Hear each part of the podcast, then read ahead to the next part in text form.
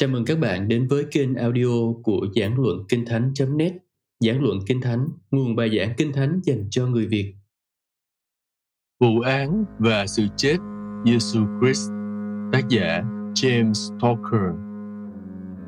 Lời mở đầu. Ngay từ lúc bắt đầu viết quyển Đời sống Giêsu Christ dưới hình thức rút ngắn, tôi đã nuôi ước vọng sau này sẽ mô tả đầy đủ chi tiết hơn về những bước đường cuối cùng của đời sống cứu Chúa chúng ta trên đất này.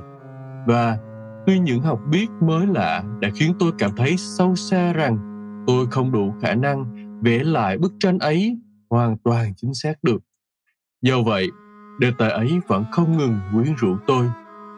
Thật ra, hơi khó mà xác định được giới hạn nỗi thống khổ của Chúa chúng ta. Krummacher để bắt đầu với hành trình khải hoàn vào Jerusalem. Tauler với sự rửa chân bước vào bữa ăn cuối cùng và Rambas với Gethsemane và hầu hết đã kết thúc với sự chết và chôn. Thế nhưng Grimm, một tác giả công giáo và cũng là người cuối cùng viết về đề tài này, lại muốn kéo dài sự thống khổ mãi đến hôm cuối cùng của 40 ngày sau khi tích Chúa Giêsu sống lại. Hiểu chữ thống khổ theo một nghĩa chính xác hơn, tôi muốn khởi đầu từ lúc Chúa chúng ta bị tước mất tự do vì rơi vào tay quân thù và kết thúc bằng sự chôn Ngài. Dĩ nhiên, những hình ảnh buổi tối hôm trước ngày Chúa bị bắt cũng đã tiềm tàng cùng một vẻ cao ngạo như thế và chính tôi cũng thích nhắc lại hình ảnh Đấng Christ giữa bạn hữu Ngài cũng như tôi hiện đang viết về Ngài giữa kẻ thù đây.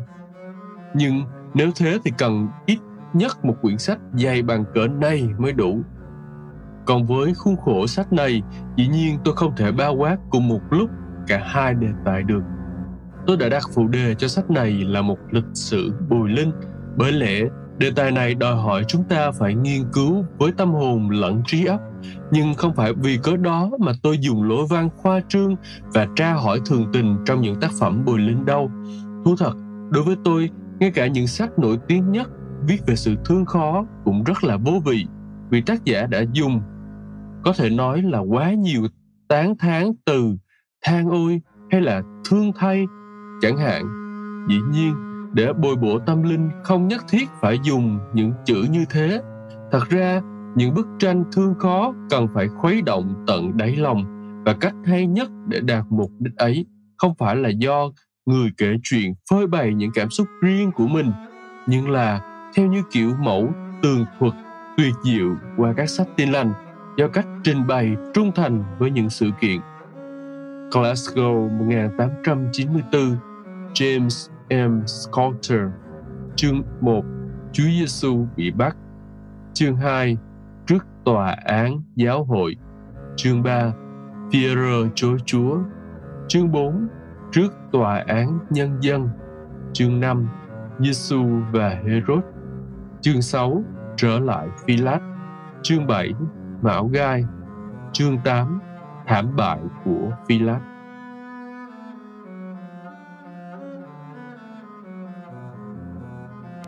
Sách vụ án và sự chết của Giêsu Christ. Chương 1. Chúa Giêsu bị bắt. Để nghiên cứu quãng đời cuối cùng của cứu Chúa, chúng ta hãy quay về lúc Ngài rơi vào tay các giới đại diện công lý tại cửa vườn Gethsemane đêm nọ. Lúc ấy, phía đông Jerusalem, mặt đất nghiêng thoai thoải về dòng suối Keron và bên kia bờ sừng sững ngọn Olive. Hai bên sườn đồi là những khu vườn hoặc đất trồng cây ăn trái thuộc dân trong thành và vườn Gethsemane chính là một trong số đó. Không có bằng cớ nào chắc chắn chứng tỏ chính chỗ chân đồi này là nơi xảy ra tấn kịch hoặc chính tại gốc sáu cây ô liu cổ thụ vùng này là nơi cứu Chúa thường nghỉ ngơi, nhưng chắc chắn cảnh tượng đã xảy ra không xa đó bao nhiêu. Và ngày nay, Đến nơi này vẫn gợi lại trong ta cái tinh thần đạo đức của cứu Chúa.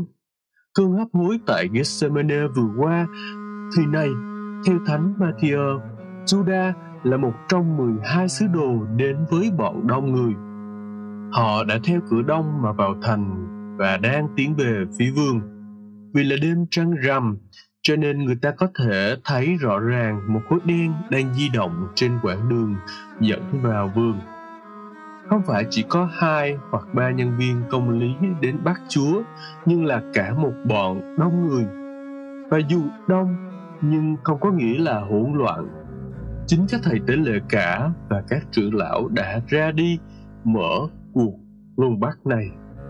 Và vì thế, bọn đầy tớ của họ, những kẻ coi sóc đền thờ thuộc dòng Levi dẫn đầu. Tuy nhiên, vì ít ra Chúa Giêsu cũng có đến 11 nhân vật dũng cảm có thể hô hào được vô số đảng viên theo Ngài trên đường từ đó vào thành. Cho nên chúng ta không lạ gì thấy bọn thù địch đã xin chính quyền La Mã cho một toán lính. Lúc ấy đang đóng tại đồn Antonia để canh gác đền thờ nhân lễ vượt qua, sẵn sàng tiếp tay trong trường hợp khẩn cấp. Và thật ra đã có vài nhân viên công hội Sanhering tháp tùng, rồi vì nóng lòng muốn thực hiện mưu định đến nỗi sợ kẻ khác làm hỏng kế hoạch chăng? Cả lực lượng hỗn hợp ấy cầm gươm và gậy. Có lẽ lính la mã cầm gươm, còn bọn người giữ đền thờ cầm gậy. Lại kèm theo đèn đuốc nữa. Chắc hẳn là để dự phòng lùng bắt Chúa Giêsu và môn đệ ngài trong trường hợp ngài lẩn trốn là một lực lượng đáng sợ vì họ đã cương quyết tăng mức bảo đảm thành công lên gấp đôi. Thứ nhất, tên đầu đảng dĩ nhiên là Judah. Lát nữa chúng ta sẽ nói nhiều hơn về cá tính và bản chất tội trạng của người. Nhưng điểm cần nói ở đây là chúng ta nhận thấy tội ác của Judah nặng dần theo từng giai đoạn người thi hành ý định của mình người đã làm ô uế lễ vật vừa qua. Câu trung ngôn có câu, ngày lành làm việc thiện, nhưng nếu làm việc ác trong ngày thánh thì thật là nguy hại. Lễ vượt qua là mùa thiêng liêng nhất trong năm, và chính buổi tối hôm ấy lại là ngày thiêng liêng nhất của tuần lễ vượt qua. Hành động đó cũng giống như tội phạm thượng của một phần tử giáo hội trong đêm communion sabbath ở Tu Cách Lan hoặc trong lễ Giáng sinh tại Anh Quốc. Người đã đột nhập vào nơi thờ phượng tôn nghiêm của thầy mình. Gethsemane chính là nơi Chúa Giêsu yêu thích. Judas đã từng sống với Ngài tại đó và thừa biết Ngài lui tới nơi này với mục đích gì rồi. Tuy nhiên, niềm kính cẩn chỗ cầu nguyện vẫn không đủ ngăn cản người. Trái lại, người còn cố tâm lợi dụng thói quen của thầy mình. Do vậy, hành động phạm thượng tốt bực mà con người sẽ đời đời kết án Juda phải là dấu hiệu người đã dùng để chỉ thầy mình cho quân thù ngài. Vì không thuộc đoàn người sau cùng, nên có lẽ Juda đã đi đâu vội nhào tới trước mặt Chúa Giêsu như thể để báo nguy và chia buồn với ngài. Bá lái cổ ngài thì thầm, chào thầy chào thầy và không những chỉ hôn ngài và theo từ ngữ, còn có nghĩa là hôn nhiều lần và nhiệt thành nữa Hễ chứng nào tình yêu chân thật và trong sạch còn tồn tại trên đời này, thì mọi người sẽ còn thù oán và khinh miệt hành động ấy của Judah. Thật đó là một cử chỉ phản lại lòng nhân ái và con tim nhân loại. Nhưng chắc hẳn cũng không ai ghét tởm cử chỉ ấy bằng Chúa Giêsu ngay đêm đó và ngày hôm sau, mặt ngài cũng bị xấu xí đi rất nhiều. Nào là bị rạch máu me lai láng, nào là bị vả sưng bầm lên, bị khạc nhổ, nhục nhã và đội mạo gai đau đớn. Thế nhưng không gì đâm thấu vào lòng ngài bằng chiếc ngôn xúc phạm này, và chính một người khác đã từng bị đối xử tương tự như vậy, bảo rằng, vì chẳng kẻ thù nghịch sỉ nhục tôi bằng vậy tôi có thể chịu đựng được. Cũng chẳng kẻ ghét tôi nháy lên, cùng tôi cách kiêu ngạo. Bằng vậy tôi đã có thể ẩn mình khỏi nó. Nhưng chính ngươi, kẻ bình đẳng cùng tôi, bầu bạn tôi, thiết hữu tôi, chúng tôi đã cùng nhau nghị bàn cách êm dịu. Chúng tôi đi với đoàn đông đến nhà Đức Chúa Trời. Thi Thiên 55 câu số 12 đến câu số 14 trước khi nhận chiếc hôn, Chúa Giêsu vẫn còn gọi người với danh hiệu bạn hữu. Nhưng lúc đã bất mãn, Ngài không thể nhìn được nữa mà phải hỏi, Juda, ngươi lấy cái hôn để phản con người sao? Hôn là dấu hiệu tình đệ tử. Bên Đông Phương, học trò thường hay hôn thầy mình và có lẽ đấng Chris và môn đệ ngài cũng theo phong tục này. Khi chúng ta trở thành môn đệ ngài, chúng ta có thể bảo là đã hôn ngài và mỗi lần đổi mới lại đời lời hứa nguyện trung thành với ngài, ấy là chúng ta lại lặp lại hành động đó. Chúng ta thường làm thế đặc biệt mỗi khi dự tiệc thánh. Khi chúng ta chịu bắp tên có thể nói là ngài đang bồng ẩm và hôn chúng ta. Còn tiệc thánh là dịp tiện để chúng ta đáp ứng lại với dấu hiệu tình thương này.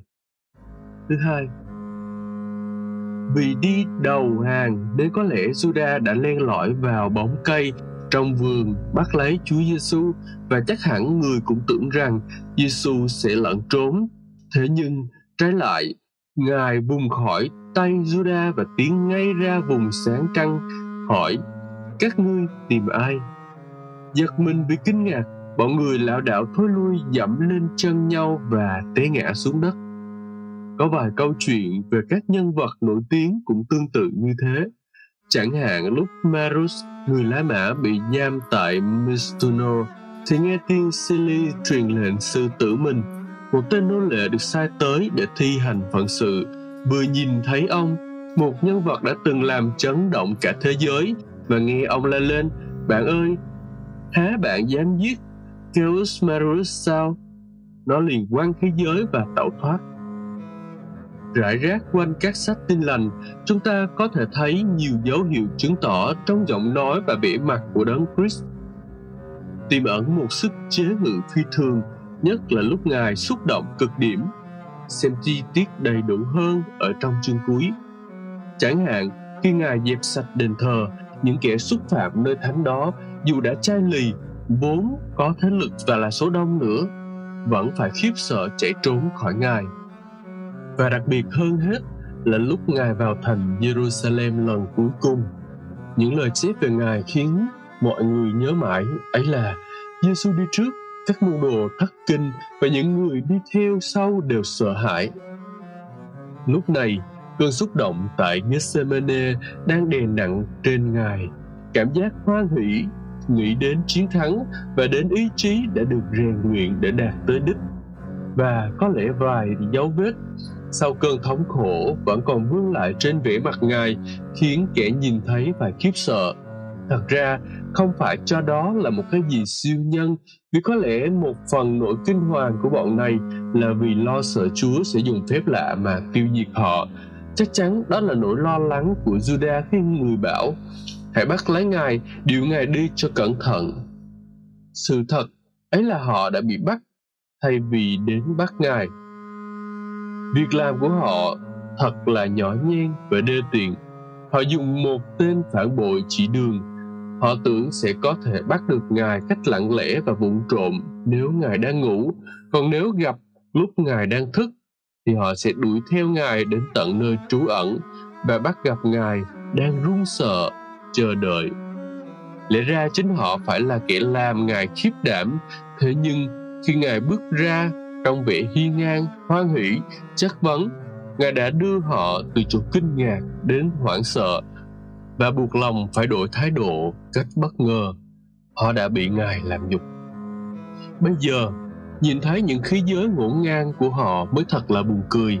Nào là quân lính, gươm giáo, gậy gộc, đèn của đuốc đều nằm la liệt cả ra dưới ánh trăng rằm. Chúa Giêsu muốn họ cảm biết điều đó Ngài khiến họ ý thức được tâm trạng của họ lúc đó và thấy rằng họ đã hoàn toàn lầm lẫn quan điểm và mục đích của Ngài. Các ngươi tìm ai? Ngài hỏi lại một lần nữa để buộc họ nhìn nhận thực trạng không phải là họ đang bắt Ngài, nhưng là Ngài đang phó chính mình cho họ. Ngài hoàn toàn làm chủ tình thế, chỉ vào bọn công hội với những trang bị thừa thải. Ngài hỏi, các ngươi đem gươm và gậy đến bắt ta khác nào như bắt kẻ cướp ta thường ngày ngồi trong đền thờ và giảng dạy tại đó, mà các ngươi không bắt ta. Chính ngài một mình đơn độc, dù biết có bao kẻ đang chống nghịch, vẫn không hề sợ hãi. Hàng ngày dạy dỗ trong đền thờ, nơi công khai nhất và vào giờ thích hợp nhất. Thế nhưng, bọn họ dù đông đúc và mạnh mẽ đến thế, vẫn khiếp sợ và đã chọn giờ giấc khuya khoắt để thực hiện mục đích nham hiểm của mình. Ngài phán, này là giờ của các ngươi và quyền của sự tối tăm vậy. Canh khuya chính là giờ của các ngươi, vì các ngươi là con của ban đêm và quyền các ngươi chống lại ta là quyền lực của sự tối tăm.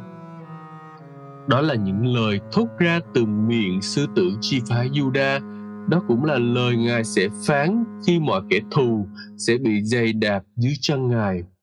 Hãy hôn con e người nổi giận, và các ngươi hư mất trong đường chăng vì cơn thạnh nộ người hồng nổi lên, phàm kẻ nào nương náu nơi ngài có phước thay.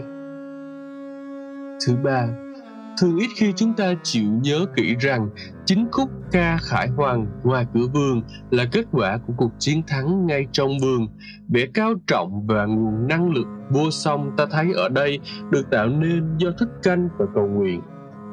Tuy nhiên, sự kiện này còn rõ ràng hơn nữa khi ta nhìn vào những con người không thức canh cầu nguyện. Đối với họ, mọi sự xảy ra đều khiến họ sửng sốt và mờ mắt. Bị đánh thức khỏi giấc ngủ mê man họ loạn choạng bước tới nhưng vẫn chưa tỉnh hẳn. Khi thấy người ta tra tay trên Chúa Giêsu, một trong môn đồ ngài la lên: "Chúng tôi nên dùng gương đánh chăng?" Và không đợi câu trả lời, người liền hành động ngay đúng là một người ngái ngủ. Thay vì chém đầu ông ta lại chém chỉ một cái tay thôi.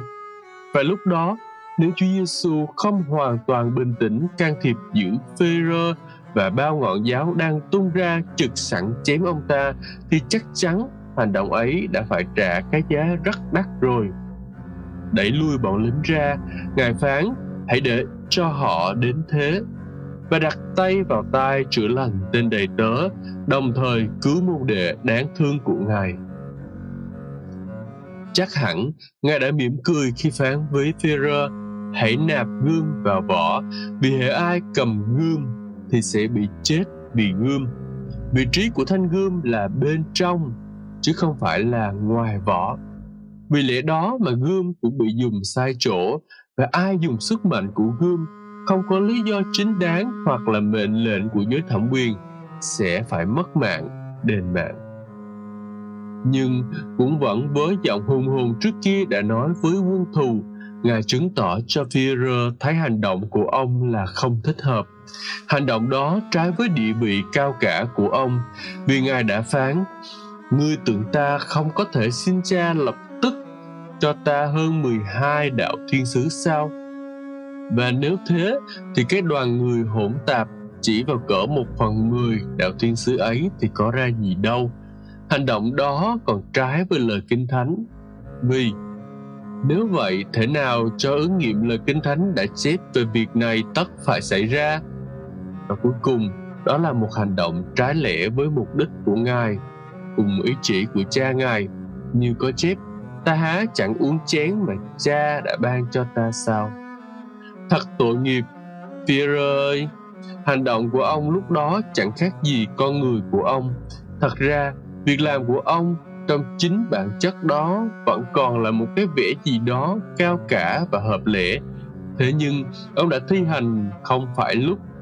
Ước gì lúc ở trong vườn Gethsemane, ông cũng mau mắn thực hiện điều đáng phải làm như ông đã thực hiện điều không đáng làm lúc ra khỏi vườn thì hay biết bao và tình trạng sẽ tốt đẹp hơn nếu ông đã biết rút thanh gươm thuộc linh và chém ngay vào lỗ tai phản bội vì nghe lời chế giễu của đầy tớ gái.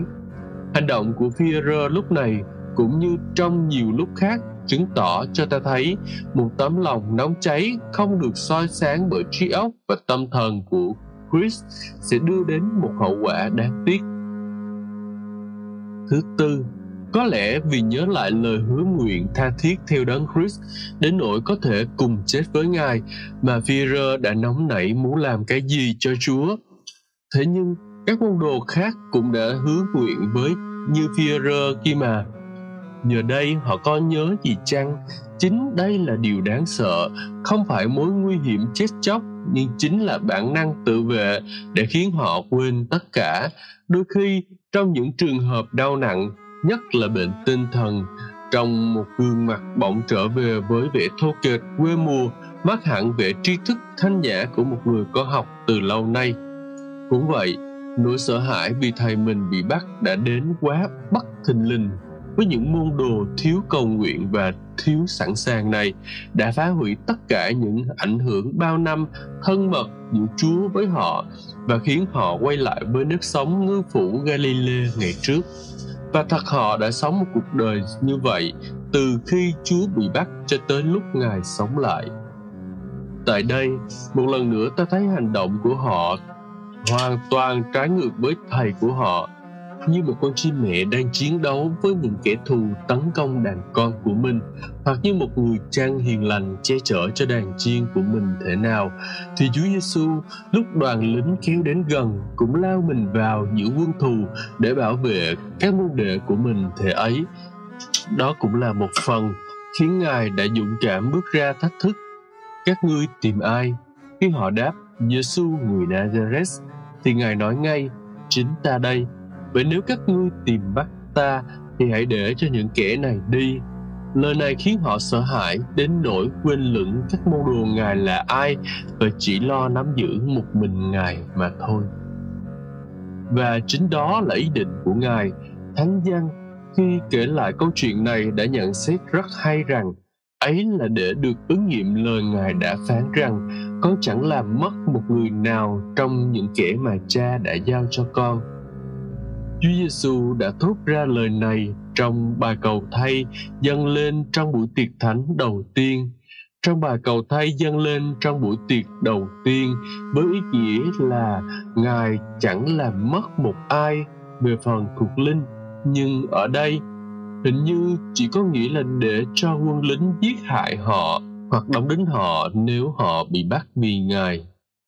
Tuy nhiên, câu này vẫn tiềm ẩn một ý nghĩa khác Thánh Giăng cho rằng nếu có ai trong họ đã bị bắt cùng với Ngài thì có thể họ đã chối Ngài và như thế hiểu theo nghĩa đáng buồn hơn tức là họ đã bị hư mất. Biết rõ tình trạng đó nên Chúa đã mở cho họ một lối thoát và hết thảy môn đồ bỏ Ngài mà trốn đi. Có lẽ như thế vẫn còn hay vì nếu không có thế thì còn tệ hơn nữa. Tuy nhiên, chúng ta hãy nhớ lại lời quả quyết của mỗi người trong bọn họ đã thốt ra ngay buổi tối hôm ấy dầu tôi có phải chết với thầy đi nữa tôi cũng chẳng chối thầy đâu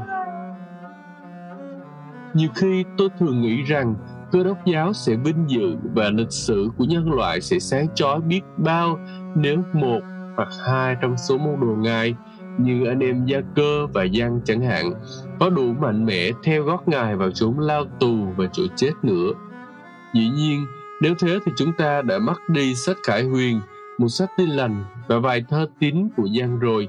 Thế nhưng, nếu ngược lại, chúng ta hẳn đã nhận được một khải thị, một tin lành và một thư tín sống động biết bao. Điều sao không thể như thế được, Chúa Giêsu phải bị dẫn đi một mình.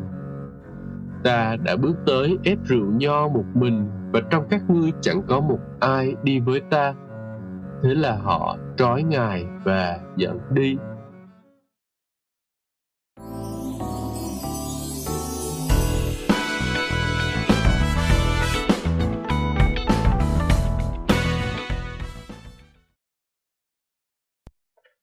Sách Vụ án và sự chết Giêsu Christ chương số 2 Trước tòa án giáo hội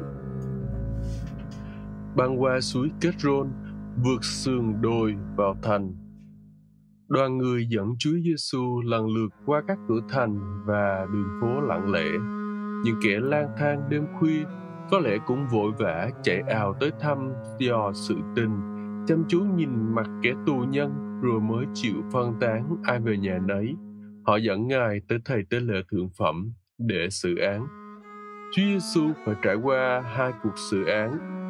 Một, thuộc giáo hội trước mặt thầy tế lễ thượng phẩm khai phê và một, thuộc dân sự trước mặt quan tổng đốc Pontius Pilate.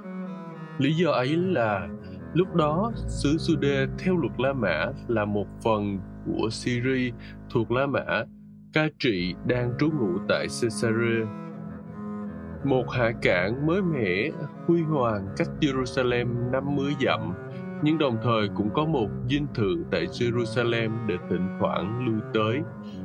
Đường lối chính trị của La Mã là không bao giờ tước hết quyền hạn của những xứ mình đang thống trị. Ít ra họ cũng dành cho các xứ ấy một vẻ tự trị và chấp nhận luật lệ riêng của mỗi xứ tương đồng với quyền tối cao của họ tại xứ đó, đặc biệt là rất khoan dung về vấn đề tôn giáo. Vì thế, tòa án giáo hội xưa của do thái, tức là phái công hội, vẫn được quyền xét xử mọi vấn đề tôn giáo và phạt kẻ chống đối, chỉ trừ khi gặp một vụ án tử hình phải do quan tổng đốc xử lại. Và nếu đã được xác định xong vấn đề hành quyết thuộc về ông ta. Trong trường hợp Chúa Giêsu, chính giới thẩm quyền giáo hội bắt ngài và kết án tử hình, nhưng họ không có quyền thi hành án. Họ phải đưa đến Pilat lúc ấy có dịp ghé vào thành để ông ta xét xử lại và dĩ nhiên họ giữ vai nguyên cáo trước tòa án này. Không những chỉ có hai cuộc xử án nhưng mỗi cuộc xử lại có ba giai đoạn nữa. Trong vụ án thứ nhất, trước tòa án giáo hội, Chúa Giêsu phải ra mắt Anne trước, sau đến cai phê, rồi phê công hội vào giữa khuya và cuối cùng một lần nữa là vào sáng hôm sau. Trong vụ án thứ hai, tức tòa án nhân dân, trước hết Ngài đến với Phi Lát nhưng ông này từ chối và tìm cách gửi bị cáo sang cho Herus. Galilei lúc ấy cũng đang ở tại Jerusalem. Tuy nhiên, vụ án lại được giao một lần nữa vào tay quan tổng đốc La Mã này và trái với lương tâm, ông đã xác định án tử. Nhưng ở đây tôi muốn nói rõ hơn về ba giai đoạn trong phiên tòa giáo hội. Thánh văn cho chúng ta biết rằng Trước hết, Chúa Giêsu bị điệu đến Anne, một ông già 70 và giữ chức tế lễ thượng phẩm trước đó 20 năm. Cả năm người con trai đều đã tiếp tục giữ chức này. Thời đó, chức này chỉ tạm thời chứ không phải là lâu dài, và người đứng đầu là Cai Phê, con rể ông ta. Dù Cai Phê mang danh là đứng đầu, nhưng chính Anne là người có ảnh hưởng lớn và là tay dẫn đầu mọi công việc của giáo hội. Ông nguyên từ thành Alexandria, Ai Cập, đến đây theo lời mời của Herod Đại Đế. Ông ta và cả gia đình thuộc dòng dõi có tài năng, đầy tham vọng và ngạo mạn. Với số người trong gia đình tăng dần, họ trở thành một giai cấp thống trị, tự đưa mình vào những chức vụ quan trọng. Họ thuộc về Sadducee và đúng là những mẫu người đại diện cho đảng này lạnh lùng, kiêu căng và ham mến thế gian. Họ là những con người thất nhân, tâm, khiến dân chúng khinh ghét, lẫn khiếp sợ. Ham chiếm đoạt, họ bắt dân phải đóng thuế, lễ nghi rất là cao. Người ta đồn rằng họ đã đồng lõa cho người ta buôn bán trong sân của đền thờ. Điều mà Chúa Giêsu vừa nghiêm khắc kết án vài ngày hôm trước với mục đích làm giàu và nếu đúng như vậy thì cách đối xử của Chúa Giêsu thật đã nhen nhúm mối thù oán trong giai cấp tế lễ thượng phẩm này. Thật ra, có lẽ mối oán ghét sâu xa đã khiến Anne mong mỏi nhìn thấy Chúa Giêsu rơi vào tay giới công lý. Có thể lắm, người Sadduce dè dặt này đã chủ mưu thương lượng với Judah trong việc sai lính đến bắt đấng Christ bởi thế ông ta mới thức canh chờ xem kết quả và cuối cùng bọn người bác chúa đã điều ngài đến Ane trước hết. Tuy nhiên, bất cứ câu nào Ane tra hỏi Chúa Giêsu cũng hoàn toàn bất hợp thức. Do vậy, vẫn còn đủ thời giờ hội họp phê công hội lại. Tin tức được loan đi khắp phố để triệu tập buổi họp lúc nửa khuya vì trường hợp rất khẩn cấp không thể chậm trễ được nếu sáng hôm sau dân chúng bỗng thấy, thầy mình là người được mọi người mến chuộng, lại ở trong tay bọn thù địch thất nhân tâm ấy, thì chẳng ai hiểu những gì có thể xảy ra nhưng nếu đừng cho dân chúng biết gì hết và cứ xét xử cho xong, để sáng mai họ chỉ nhìn thấy Chúa Giêsu đã ở trong tay triều đình La Mã, rồi thì không còn gì lo ngại nữa. Vì thế, công hội đã nhóm họp vào lúc nửa khuya và vụ án cứ tiến hành trong khoảng thời gian ngắn ngủi của buổi sáng hôm sau tại nhà cai phê nơi họ điều Chúa Giêsu đến. Tuy nhiên, hành động này cũng không hợp pháp tí nào cả vì luật lệ không cho phép phiên tòa này họp vào ban đêm. Vì lẽ đó, dù vụ án đã xong và bản án đã được quyết định đêm hôm trước, thì ngày hôm sau cũng phải họp lại một phiên tòa khác, và đó là giai đoạn thứ ba của vụ án. Tuy nhiên, cũng là một sự đóng kịch ngắn ngủi để hợp thức hóa những gì đã được quyết định rồi. Vì thế, chúng ta phải quay lại với vụ xét xử giữa đêm là phần bao hàm nòng cốt của vấn đề. Bây giờ, chúng ta hãy tưởng tượng một căn phòng rộng lớn làm thành một bên tòa án có một dãy cột ngăn cách với bên ngoài. Vì thế, những gì xảy ra bên trong phòng thắp sáng này, người ngoài đều thấy cả. Căn phòng hình bán cầu, quanh vòng bán cầu ấy là cả 50 nhân viên hoặc là nhiều hơn nữa. Cả phiên họp gồm có 71 người, kể cả chủ tịch, ngồi trên một chiếc trường kỷ Cai phê, viên chủ tịch ngồi trên ngai giữa vách tường đối diện. Trước mặt ông là bị cáo, một bên là những cai ngục và một bên là những nhân chứng. Vụ án bắt đầu thế nào? Dĩ nhiên, người ta phải nêu rõ tội trạng của bị can và kêu gọi lời xác nhận của nhân chứng. Thế nhưng, thay vì mở đầu như thế, thầy cả thượng phẩm lại gạn hỏi Giêsu về môn đồ ngài và đạo giáo của Ngài. Ông ta muốn ám chỉ rằng Ngài đã tăng cường số môn đồ vì mục đích bí ẩn nào đó và dạy họ một giáo lý thầm kín, có thể hiểu lầm là một sự dự định cách mạng. Về phần Chúa Giêsu, vẫn còn thấy nhục nhã vì đã bị bắt cách lén lút giữa đêm như là ngài sợ ngài tẩu thoát lại với một lực lượng hùng hậu làm như ngài vốn là một tên đầu đảng cách mạng không bằng, nên liền đáp ngay với giọng bình tĩnh kiêu hùng. Cớ sao ngươi gạn hỏi ta?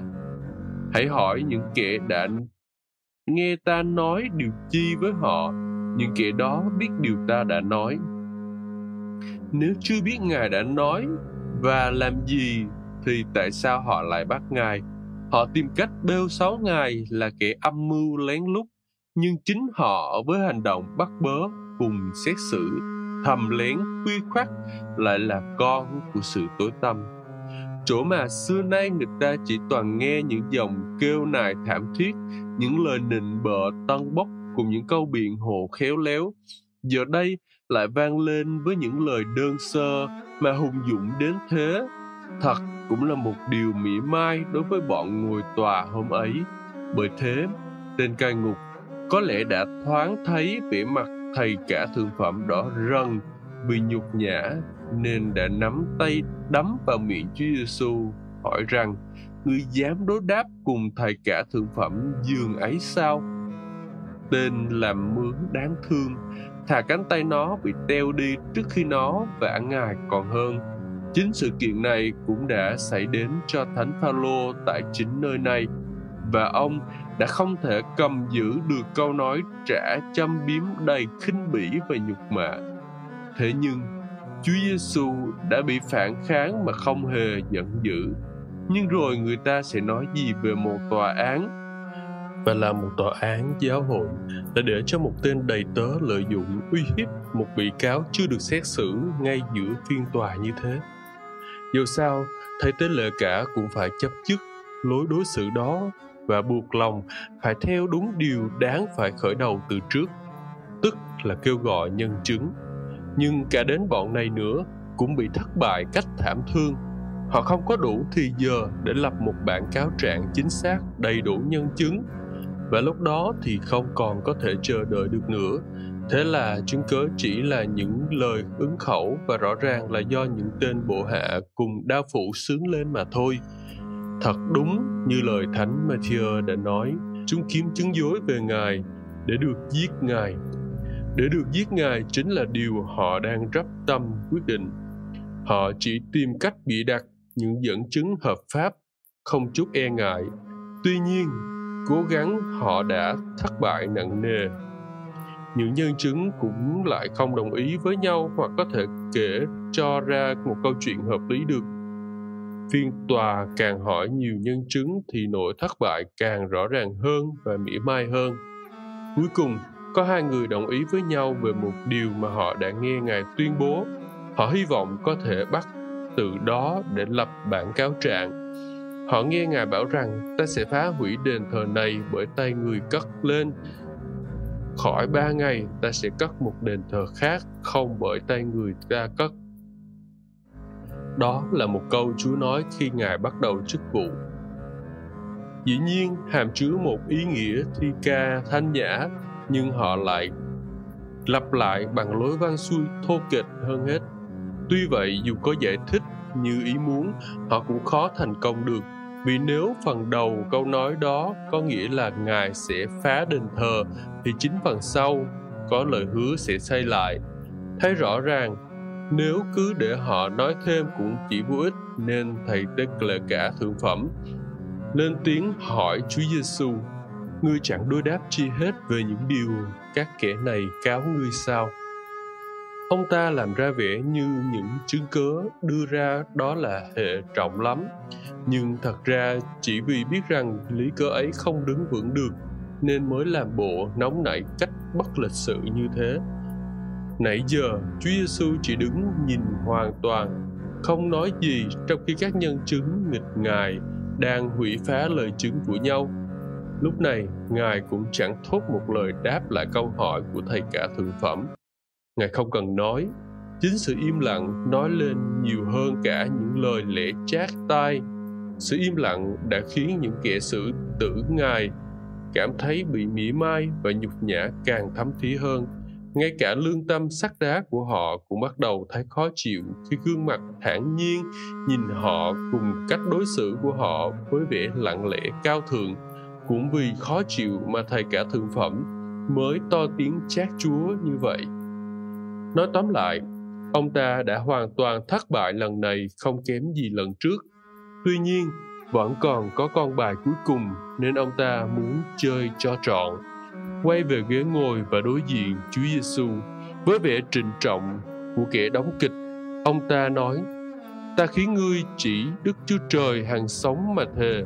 Hãy nói cho chúng ta, ngươi có phải là đấng Christ, con Đức Chúa Trời chăng?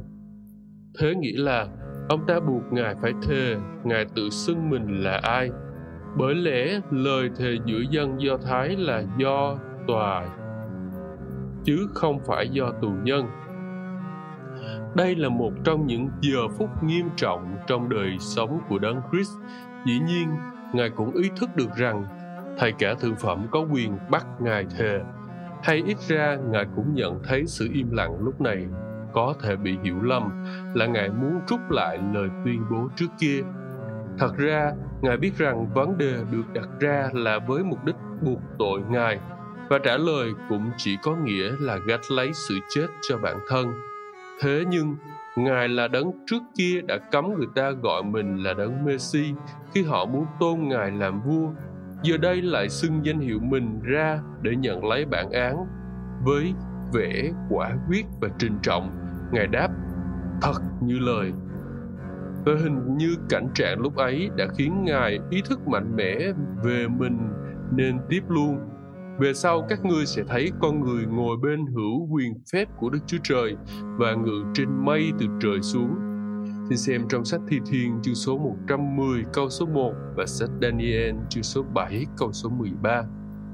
Lúc này, họ là quan tòa của Ngài, nhưng một ngày kia, chính Ngài sẽ là quan tòa của họ.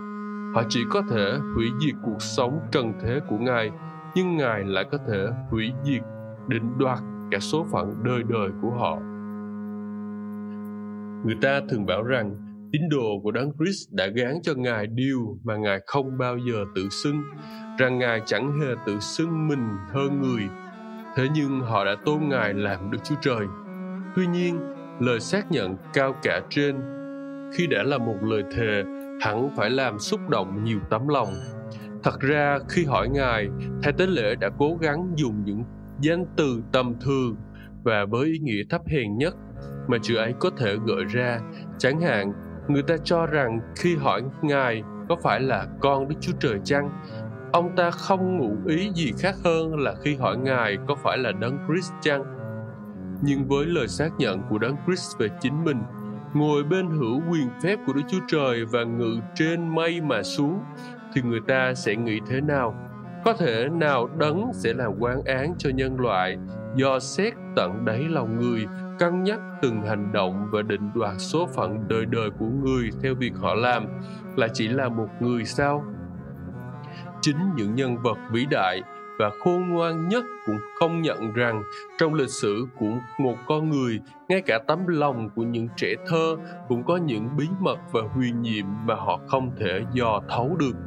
Chỉ là người thì không ai có thể đo lường tâm linh của người được, dù là chính bản thân mình cũng không dò xét được. Lời xưng nhận cao cả này thật đã nâng cao khung cảnh toàn diện lên biết bao chúng ta không còn nhìn thấy những con người nhỏ nhen cùng việc làm bẩn thỉu của họ nữa, nhưng chỉ nhìn thấy con đức chúa trời làm chứng về mình giữa những thính giả của vũ trụ. Bây giờ chúng ta thật chẳng thèm để ý gì tới những lời bàn tán về ngài của các quan tòa do thái nữa. Lời xác nhận lớn lao này vang dội qua bao thời đại và vì phát xuất từ môi miệng của Ngài, trái tim nhân loại sẽ đồng thanh nói Amen. Cuối cùng, thầy cả thượng phẩm cũng đạt đến đích. Theo thói tục của thầy cả thượng phẩm, mỗi khi nghe lời nói phạm thượng, ông ta xé áo mình, say qua phiên tòa, bảo nó đã nói phạm thượng, chúng ta còn cần gì người làm chứng nữa rồi cả bọn đều đồng ý buộc tội ngài và lên án tử hình đôi khi những tác giả kinh thánh có lòng tốt trong lúc tra cứu những chuyện này cảm thấy băn khoăn với ý nghĩ là các quan tòa sự Chúa Giêsu rất tận tâm, há chẳng phải là bổn phận của họ là phải xét lại lời tuyên bố của những kẻ xưng mình là đấng Messi có đúng hay không sao? Và họ há chẳng thành thật nghi ngờ lời tự xưng của Chúa Giêsu sao? ai cũng phải công nhận là họ rất thành thật khi nghi ngờ điều đó chúng ta cũng cần phải lùi xa hơn một chút mới có thể phán đoán chính xác cách cư xử của họ. Họ đã đi lạc lối từ khi được nghe những lời tuyên bố về Giêsu lần đầu tiên. Chỉ những tâm hồn thánh khiết nhạy cảm mong đợi mới được nghênh đón và quý mến ngài. Thế nhưng giới giáo quyền xứ Jude thời bấy giờ không mảy may mong đợi, nhạy cảm và thánh khiết. Họ hoàn toàn không thể hiểu Ngài và không tìm được vẻ đẹp khiến họ ưa thích Ngài. Cũng như Ngài vẫn thường bảo với họ là những con người như họ, họ không thể nào tin được. Lỗi không phải trong chính hành động nhưng trong chính bản chất con người của họ. Có thể nói là họ bước theo ánh sáng của họ là chính là bóng tối Tuy nhiên, những ai nhìn kỹ hành động của họ lúc ấy thì không thể khoan dung được. Việc làm của họ không biểu lộ được công lý một tí nào, chẳng có bản cáo trạng nào hoặc chứng cớ buộc tội gì cả, cũng chẳng nhường dịp cho bị cáo chống án nữa. Nguyên cáo cũng chính là tòa án, bản án chỉ là một kết luận đã được định từ trước và cuộc xét xử chỉ là một loạt mưu mô để bị buộc bị cáo phải thốt ra một lời có thể giúp họ kết án ngài nhưng cũng chính vì những hậu quả theo sau cuộc xử án này mà họ đã tự cắt đứt thiện cảm với những người khoan dung, độ lượng mãi mãi về sau này. Tòa án phải là một nơi thiêng liêng cao quý, nghĩa là khi một vấn đề trọng đại được đem ra xét xử và đã được định, trịnh trọng lên bản án rồi thì chính quan tòa cũng phải bị xúc động và ngay cả kẻ bị kết án.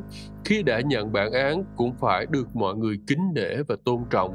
Nhưng cuộc xét xử lén lút này, ngay từ đầu đã dùng những thứ hành động lợi dụng bất nhã của một tên đầy tớ tòa án, đủ chứng tỏ thái độ của bọn người có mặt lúc bấy giờ.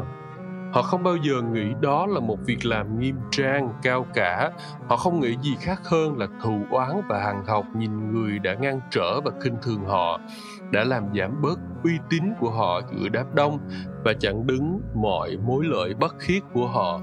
Chắc hẳn từ lâu nay cả một biển cảm nghĩ ấy đã ứ động trong lòng họ và giờ đây dịp tiện đã đến nó mới tung ra trên ngài họ lấy gậy đập vào ngài, nhổ trên ngài, khoác một vật trên đầu ngài và đánh đập ngài một lần nữa. La to lên rằng, hỡi đấng Chris hãy nói tiên tri thử ai đã đánh ngươi đi. Có lẽ chúng ta mong rằng đó chỉ là hành động của bọn bộ hạ đáng thương thôi, nhưng lời người thuật chuyện có xác nhận rõ ràng rằng chính bọn chủ đã dẫn đường cho bọn đầy tớ làm theo trong con người có những điều thật đáng sợ, có những vực thẳm trong bản thân nhân loại mà chúng ta khó được an toàn khi nhìn đến. Chính vẻ toàn thiện của đấng Christ đã làm nổi bật tính độc ác tột bực của kẻ thù ngài. Trong tác phẩm thiên đàng hư mất, có một đoạn kể lại câu chuyện một toán thiên sứ được sai đi khắp thiên đàng tìm quỷ Satan đang trốn trong vườn, bắt gặp được quỷ trong hình thù của một con cóc ngồi trùm hổm trên lỗ tai của bà Eva. Israel, một thiên sứ trong toán, mới cầm cây lao đập vào cốc và kinh ngạc thấy cốc biến lại nguyên hình quỷ. Vì không một hình thức giả ngụy nào có thể chịu đựng nổi khi tiếp xúc với bản chất thiên thượng mà phải trở về với nguyên hình của nó. Tuy nhiên, sự tiếp xúc đến bản chất toàn thiện lại thường gây ra một hiệu quả trái ngược biến đổi thiên sứ thành con cóc chính là nguyên hình của điều ác. Lúc bấy giờ, đấng Christ đang vật lộn với quân thù, là kẻ mà ngài đã giáng thế để tiêu diệt, và chính trong lúc cố bám chặt ngài để giằng co lần cuối, nó đã phơi bày tất cả những gì xấu xí và độc địa nhất trong bản chất của nó. Nhưng ngài đã vững lòng chịu đựng không hề nhát sợ, vì ngài đã đến để chết về tội lỗi và chết để đem sự cứu rỗi cho nhân loại.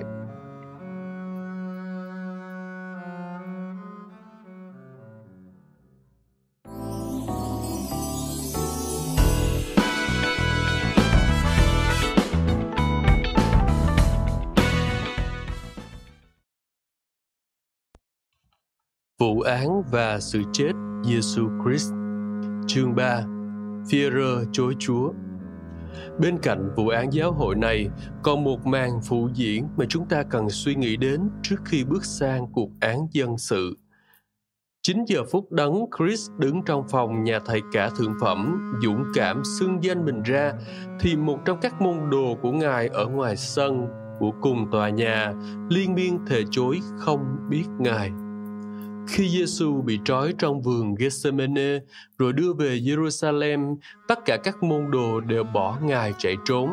Tôi tưởng tượng có lẽ họ đã chuồn qua các đám cây trong vườn rồi tẩu thoát về miền quê quanh đó hoặc bất cứ nơi nào họ cho là an toàn. Tuy nhiên, trong số 12 có hai người, Thánh Phi-rơ và Thánh Giăng, người đang kể câu chuyện được hồi tỉnh ngay sau cơn hải hùng đầu tiên và theo ngài một khoảng xa xa. Nép mình dưới những bóng cây bên vệ đường, ẩn mình dọc những ngôi nhà trên đường phố. Họ rón rén theo sau đoàn người đang di chuyển. Cuối cùng, khi gần đến nơi, dinh thự thầy cả thượng phẩm, họ vội vã tiến lên và thánh Giăng đã bước vào giữa đám đông, nhưng có lẽ hơi do dự, còn thánh phi bị kẹt ngoài đường, rồi cánh cửa đóng lại.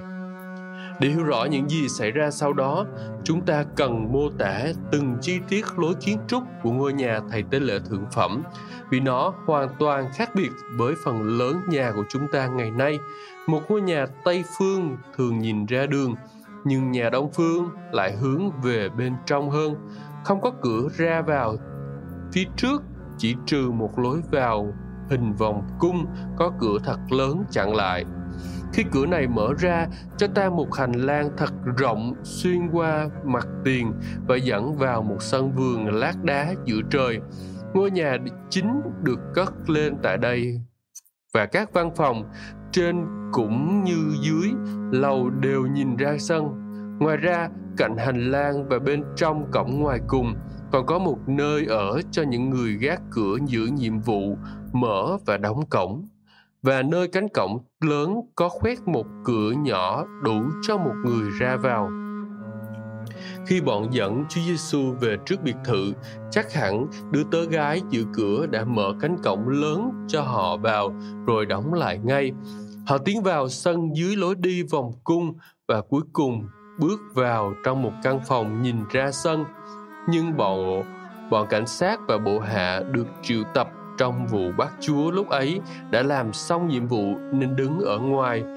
Và vì đêm khuya giá lạnh, họ nhóm lửa giữa trời, tụ họp nhau lại để sưởi ấm.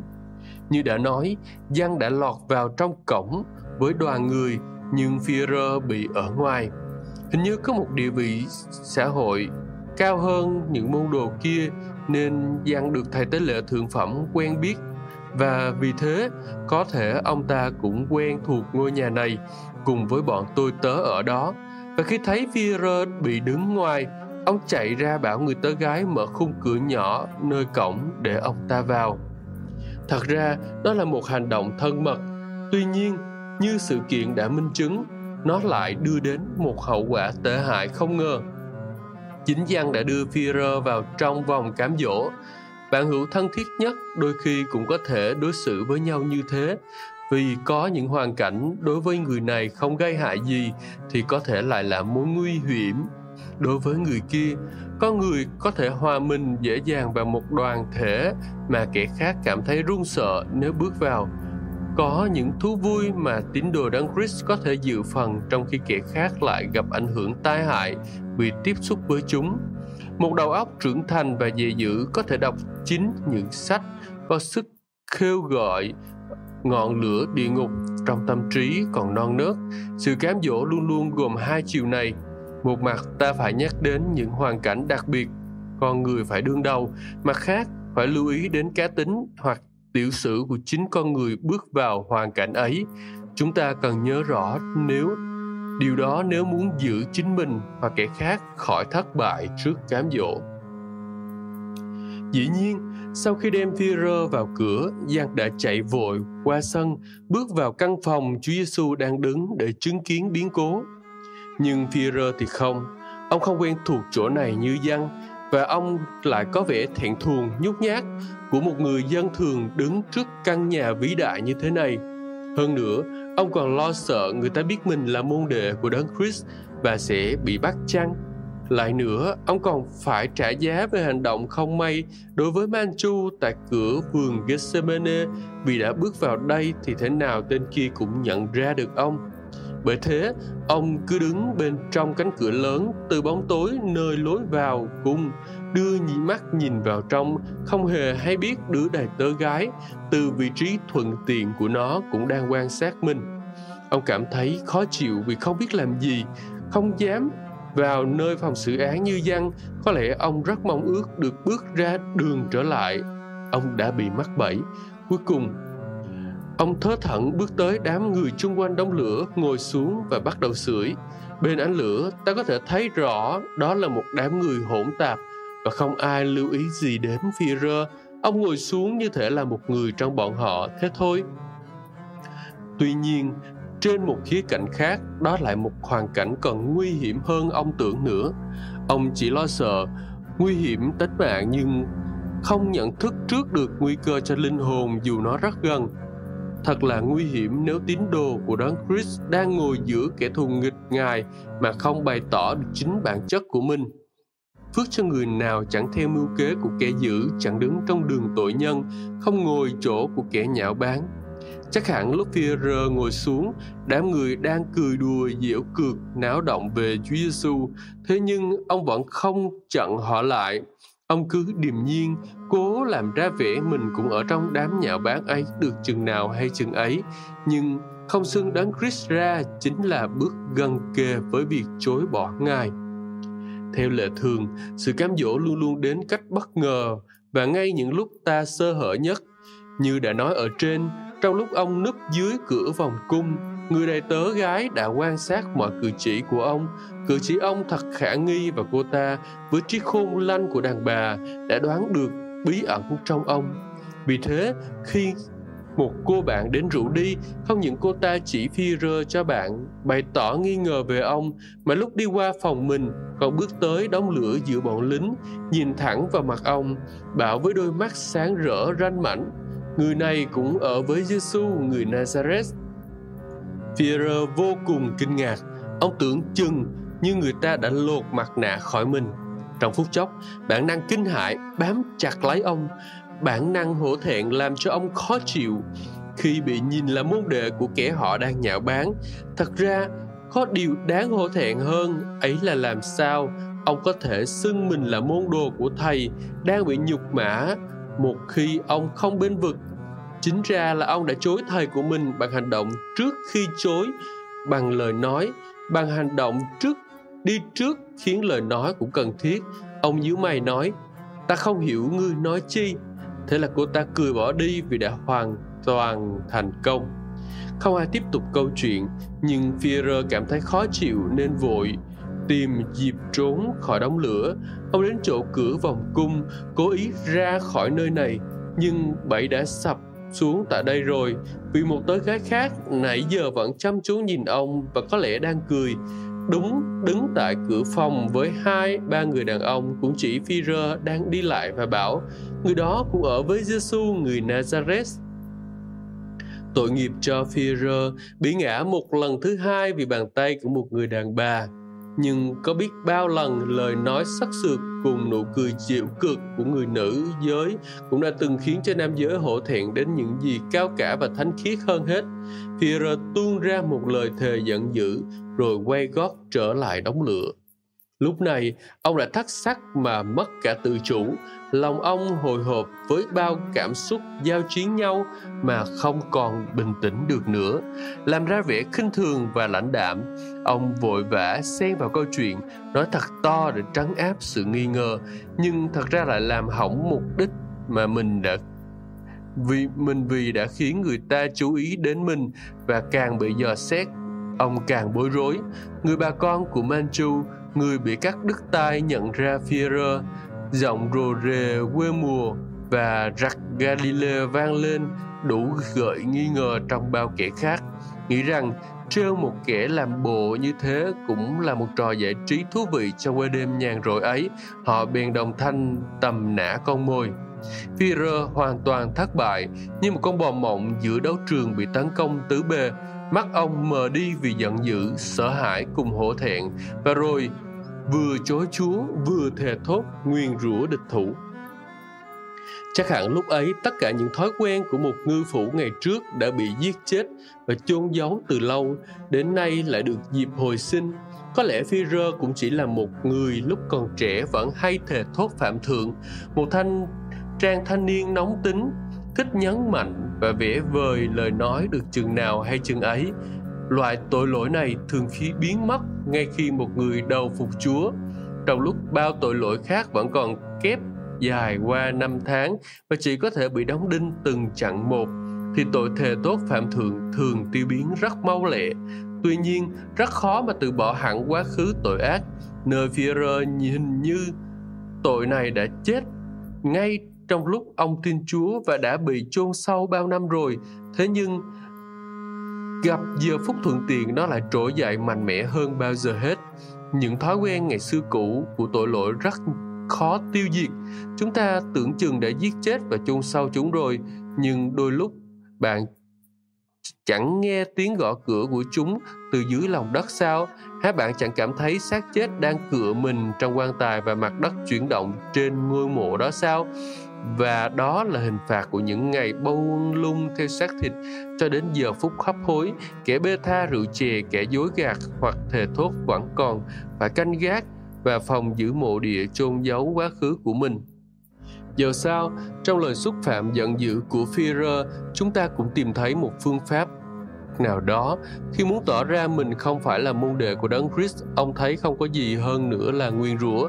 Thật ra họ không tin lời chối Chúa của ông, nhưng cũng thể nghi ngờ tội ông đã phạm vì họ thừa biết rằng kẻ thuộc về Giêsu chả bao giờ nói những lời như Phêrô được. Thế nhưng cả đến những kẻ không tin Giêsu cũng vẫn nhận, công nhận và chờ đợi những lời nói cùng hành vi trong sạch hơi nơi kẻ thuộc về Ngài và lấy làm kinh ngạc, thấy kẻ đang mang danh Ngài vẫn làm những điều không hơn gì những kẻ khác. Đó chính là một trong những lời làm chứng mạnh mẽ hơn hết cho Chúa của chúng ta.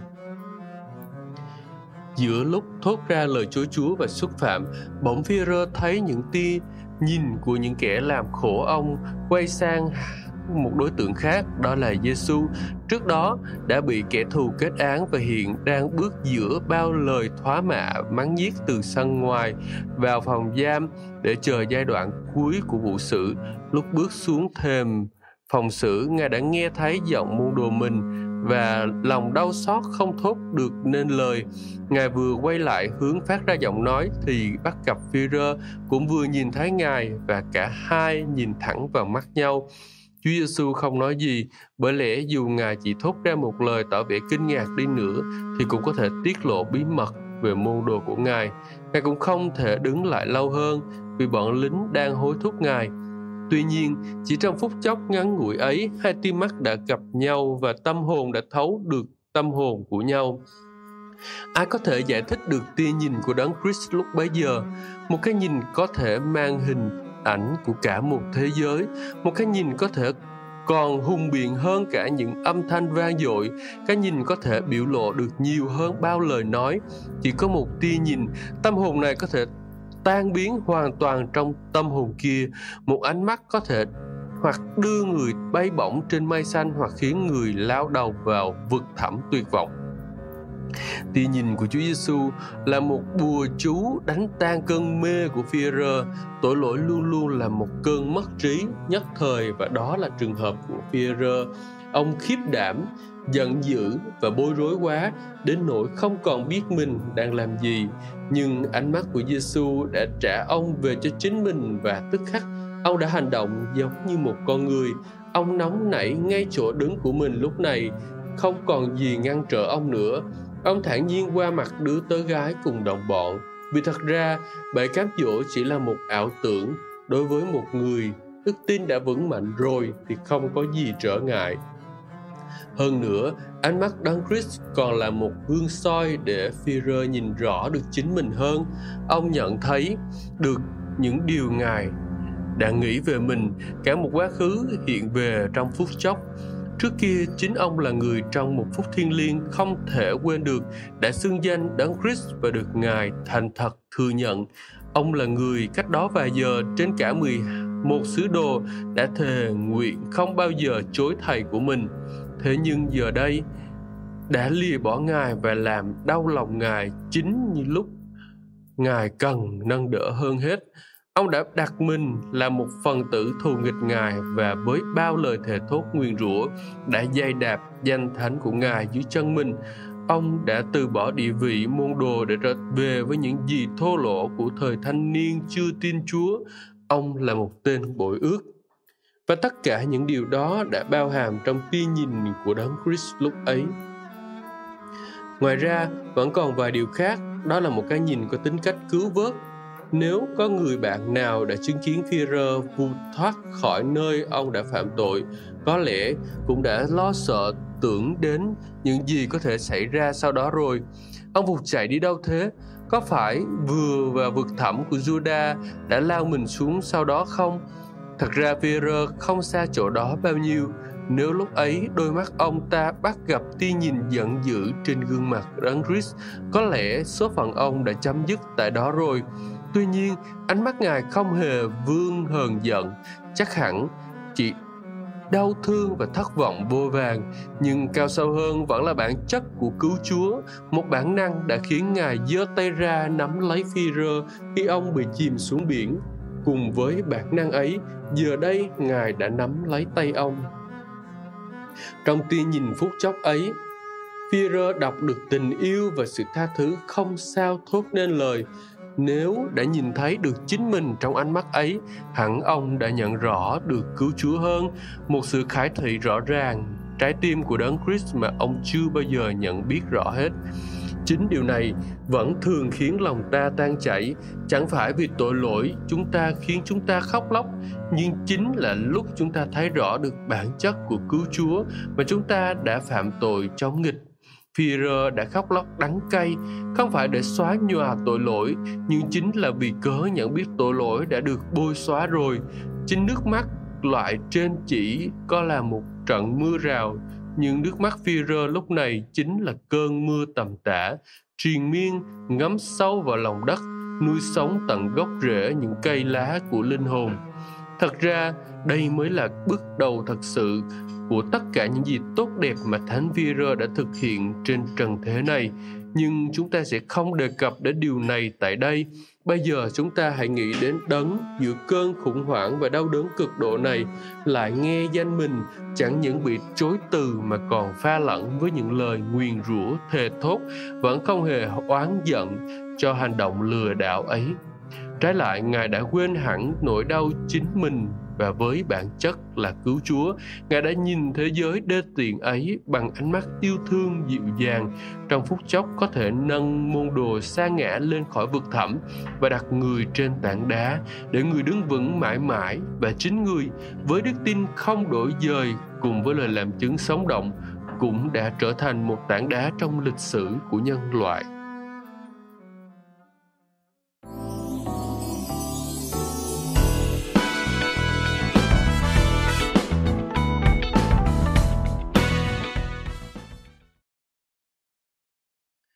Vụ án và sự chết Giêsu Christ chương 4 trước tòa án nhân dân. Trong chương trước chúng ta đã biết công hội Do Thái thông qua án tử hình của Chúa Giêsu nếu họ đã thi hành bản án theo lối Do Thái, tức là ném đá, thì là một điều vui mừng rồi. Thế nhưng như đã giải thích, họ không có quyền về vấn đề này, trong khi cho phép tòa án bản xử xét xử và trừng phạt những tội vụn vặt thì chính quyền La Mã lại giành quyền quyết định sống chết ưu tiên do chính mình. Và trong trường hợp một bản án tử hình do tòa án Do Thái đưa ra phải được chuyển sang giới đại diện La Mã trong xứ để xét lại để và có thể sửa đổi bản án như thế sau khi tự ý kết án Chúa Giêsu, bọn công hội phải đưa ngài ra tòa án của vị thống đốc. Đại diện đế quốc La Mã tại xứ Palestine lúc bấy giờ là Ponce vốn là đại diện giới dân ngoại, nghĩa là đầu óc hoàn toàn thuộc về thế gian, mánh khóe và su thời. Ông chính là một tên nền bợ điển hình và chúng ta sẽ thấy rõ những chứng cứ qua hành động của ông trong ngày trọng đại này. Trong tác phẩm Những nhân vật kinh thánh của Candice, một có một luận án đặc biệt xuất sắc về Philat. Philat giữ địa vị này đã bao năm rồi, thế nhưng ông không ưa thích dân chúng và họ cũng chẳng ưa gì ông. Dân Do Thái thuộc loại những dân tộc cứng đầu và khó tánh hơn hết mà chính quyền La Mã phải tìm cách trong thống trị. Chưa quên được quá khứ huy hoàng của lịch sử, vẫn còn bám víu hoài, bảo lập một đế quốc bá chủ họ không chịu nổi ách thuộc địa. Lúc nào họ cũng tìm thấy những nhục mạ, nhân phẩm hoặc tôn giáo. Họ qua hành vi của những kẻ thống trị.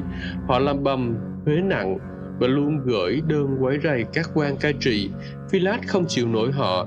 Giữa ông và họ không có mối thiện cảm nào. Ông thù ghét với lòng cuồng tín của họ.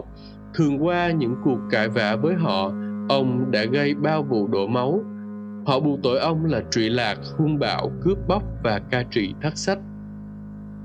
Dinh thống đốc không đặt tại Jerusalem, nơi mà chẳng ai quen với lối giải trí của La Mã, khí trường, hồ tắm, trò chơi, văn chương và xã hội lại bằng lòng sống ở đó. Dinh thự này xây tại thành phố Duyên Hải, miền Caesarea, huy hoàng tráng lệ trong kiểu kiến trúc tương tự của La Mã. Tuy nhiên, Thỉnh thoảng, quan thống đốc phải viếng thăm thủ đô vì lý do chức nghiệp và thường thường như dịp tiện này vào kỳ lễ vừa qua. Trong thời gian ở đây, ông tạm trú tại ngôi nhà hoàng gia trước kia, lúc xứ Jude còn có vua. Ngôi nhà do Herod Đại Đế vốn đam mê về kiến trúc cất lên trên ngọn đồi phía tây nam của đền thờ. Đó là một biệt thự lộng lẫy, không kém gì đền thờ và rộng đến nỗi có thể chứa được cả một đội quân nhỏ Ngôi nhà gồm có hai mái khổng lồ xòe ra hai bên và một dãy nhà nối liền ở giữa. Trước mặt dãy nhà này là một sàn lát đá rất rộng và chính nơi đây tại trên một chiếc bục cao giữa trời xảy ra một vụ án dân sự vì chính Philat dù không đồng ý vẫn chiều ý họ, nhưng có lẽ cũng thầm nguyền rủa trong lòng thật ra dầu sao dân La Mã xử án giữa trời cũng là chuyện thường. Mặt tiền biệt thự là một dãy cột khổng lồ, làm thành những hàng cột che bóng. Quanh biệt thự là một công viên có lối đi, cây cối và ao hồ, với những vòi phun nước cao trong ánh mặt trời và từng đoàn bồ câu tắm mình trên bên hồ nước. Xuyên qua cánh cổng rộng của biệt thự vừa sáng tinh sương, giới chính quyền do thái đã đưa tù nhân đến tiến vào trong sân. Philat từ trong bước ra tiếp đón, ngồi vào ghế quan tòa với cánh thư ký bên cạnh. Còn sau lưng chắc hẳn là những toán lính la mã sạm nắng đứng cầm giáo, mặt lạnh như tiền. Bị cáo cũng phải bước lên trên chiếc bục và đối diện ngài là các nguyên cáo và cai phe làm đầu đảng. Thật là một cảnh tượng kỳ lạ ai ngờ chính tay bọn đứng đầu quốc gia do thái lại bắt trói đấng Messiah của họ, giao cho một tổng đốc ngoại bang để cầu xin được giết chết ngài. Hỡi vong hồn của những anh hùng và tiên tri đã từng yêu mến ca tụng và dự ngôn về địa vị huy hoàng của quốc gia này. Giờ quyết định số phận đó đã đến và đây là hậu quả của nó.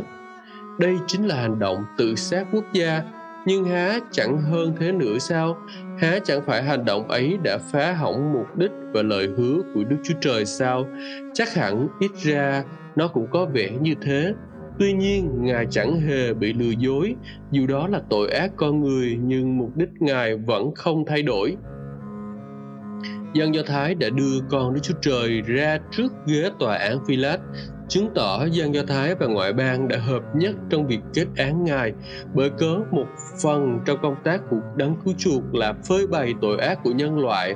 Và tại đây chứng tỏ cho mọi người thấy không còn có tội ác nào tày trời hơn là chính bàn tay con người đã dơ lên nghịch lại đấng tạo nên nó. Thế nhưng cái chết này phải tạo nên sự sống cho nhân loại. Và Giêsu đứng giữa dân Do Thái và ngoại bang với mục đích kết hợp họ trong mối tương thân của sự cứu rỗi chung. Ôi, sao nhiệm thay là sự khôn ngoan và tri thức của Đức Chúa Trời. Sự đoán xét Ngài nào ai hiểu được, đường lối Ngài nào ai biết được. Lập tức, Pilat hỏi ngay về tội trạng của tù nhân. Câu trả lời rất là đặc biệt. Với hắn chẳng phải là tay gian ác, chúng tôi đã không nộp cho quan rồi. Chứng tỏ họ ước mong quan thống đốc từ khước từ quyền xét lại chấp nhận bản án họ là đầy đủ rồi và bằng lòng với phân nửa quyền ưu tiên của ông ấy là phê chuẩn và thi hành bản án. Đôi khi tổng đốc các tỉnh làm thế hoặc vì lười biếng hoặc vì không cần chính quyền bản xứ bổ túc và đặc biệt trong trường hợp vì lý do tôn giáo mà dĩ nhiên một người ngoại quốc không thể hiểu được thì một lời yêu cầu bổ túc như thế có vẻ rất hợp lý. Tuy nhiên, Pilat cũng không chịu thua, đáp lại, các người hãy tự bắt lấy người và xét xử theo luật của mình. Thế có nghĩa là nếu nhiệm vụ ta không phải là nghe bản cáo trạng thì ta cũng sẽ không phê chuẩn hoặc thi hành bản án. Nếu các ngươi quả quyết đây là vụ án riêng của giáo hội các ngươi thì hãy tự xử lấy. Nhưng nếu thế các ngươi phải bằng lòng với hình phạt và luật pháp cho phép các ngươi thi hành điều đó đối với họ đau lòng vì họ đang thèm khát chính mạng sống của đấng Christ. Họ thừa biết rằng luật sẽ không cho phép họ làm gì khác hơn là bỏ tù hoặc là dùng roi đánh với vẻ lãnh đạm, nham hiểm và kiêu ngạo. Quân La Mã cố tâm khiến bọn người cảm thấy gót chân áp chế La Mã trên đầu của họ và ông ta sung sướng vì đã ranh mảnh buộc họ phải than thở.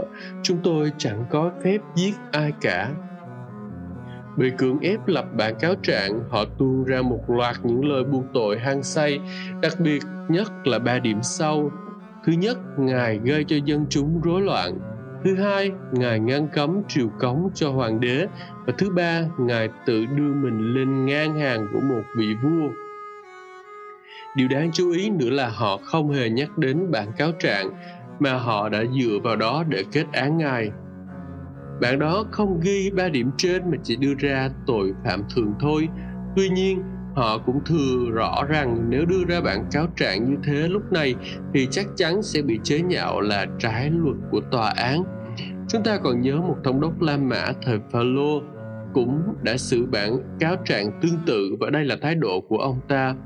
Galion nói cùng dân Do Thái rằng hỡi người Juda giá như về nỗi trái phép hay tội lỗi gì thì theo lẽ phải ta nên nhịn nhục nghe các ngươi Xong nếu biện luận về đạo lý, danh hiệu hay là luật pháp riêng của các ngươi thì hãy tự xử lấy, ta chẳng có chứng khứng sự đoán trong việc đó đâu. Người bèn đuổi chúng ra khỏi tòa án. Công vụ chương số 18 câu số 14 đến câu số 16. Và dù dĩ nhiên Pilat không dám tỏ thái độ khinh khi ngạo mạn tương tự như đối với những gì ông gọi là mê tín của dân Do Thái, thế nhưng họ cũng biết ông đang nghĩ gì về họ Dẫu sao, bởi lẽ không lập được một bản cáo trạng đích thực, cho nên họ đã rơi vào bẫy nguy hiểm không thoát ra được. Họ đã phải bịa đặt từng tội một, ngay lúc ấy không chút dè dặt. Lời cáo thứ nhất, Chúa Giêsu gây cho dân chúng rối loạn, rất là mơ hồ. Nhưng còn lời cáo thứ hai, Ngài cấm nộp thuế cho hoàng đế, thì chúng ta nghĩ sao? Nhớ lại cũng chính trong tuần đó lúc Chúa Giêsu trả lời có nên nộp hoặc nộp thuế hãy trả cho Caesar những gì thuộc về Caesar và cho Đức Chúa Trời những gì thuộc về Đức Chúa Trời.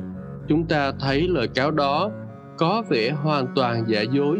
Trong lời cáo thứ ba, Ngài tự xưng là Đấng Christ là vua, còn có màu sắc hơn vì chính Ngài đã từng đứng nơi tòa án của họ, trịnh trọng nhận mình là Đấng Christ.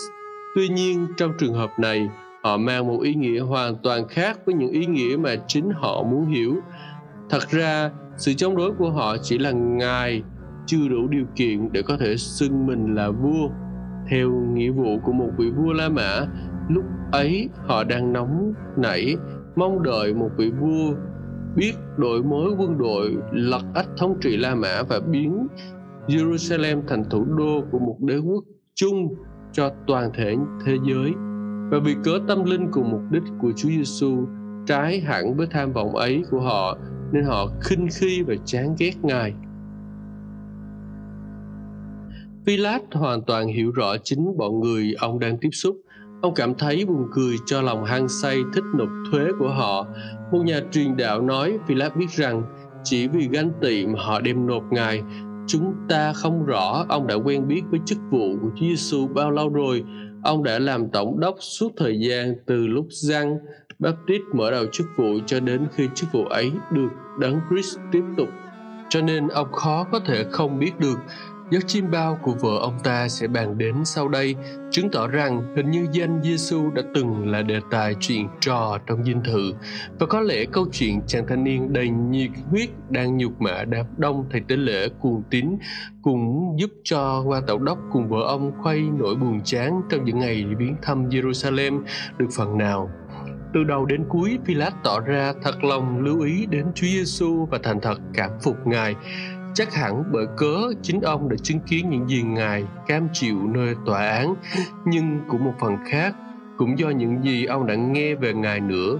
Qua mọi hành động của Philat chúng ta không thấy dấu hiệu nào chứng tỏ ông đã kết án Chúa Giêsu nặng nề cả. Hai lời cáo đầu tiên hình như ông không lưu ý, nhưng lời thứ ba, tức Chúa tự nâng mình lên hàng một vị vua, chứng tỏ ngài là địch thủ của hoàng đế, thì Philat không thể cho qua được. Nghe xong những lời cáo, Pilat dẫn Chúa Giêsu vào trong dinh thự để điều tra lại. Chắc hẳn ông muốn làm thế để tránh sự quấy rầy của đám nguyên cáo cực đoan ở ngoài. Và Chúa Giêsu đã bước vào trong, không chút e ngại như bọn chúng trước đây. Như thế chúng ta có thể bảo rằng dân Do Thái đã từ chối Ngài khiến Ngài quay sang ngoại bang, nghĩa là bức tường ngăn cách đã sụp đổ từ đây và Ngài đang dẫm lên những tàn tích còn lại. Thế là trong gian phòng mênh mông vắng lặng, Chúa Giêsu và Phi-lát đứng đối diện nhau. một bên trong địa vị tù nhân cô thế một bên trong địa vị quyền lực nhưng lạ lùng thay khi nhìn lại cảnh tượng lúc ấy ta sẽ thấy hai vị đã bị đảo lộn trật tự vì chính Philat mới là kẻ sắp bị xét xử hoặc đúng hơn Philat và La Mã mà ông đang đại diện suốt buổi sáng hôm đó, Philat đã bị xét đoán và lột mặt nạ và từ đó ông đã vướng vào lịch sử với hàng bao thế kỷ nhìn chăm vào ông.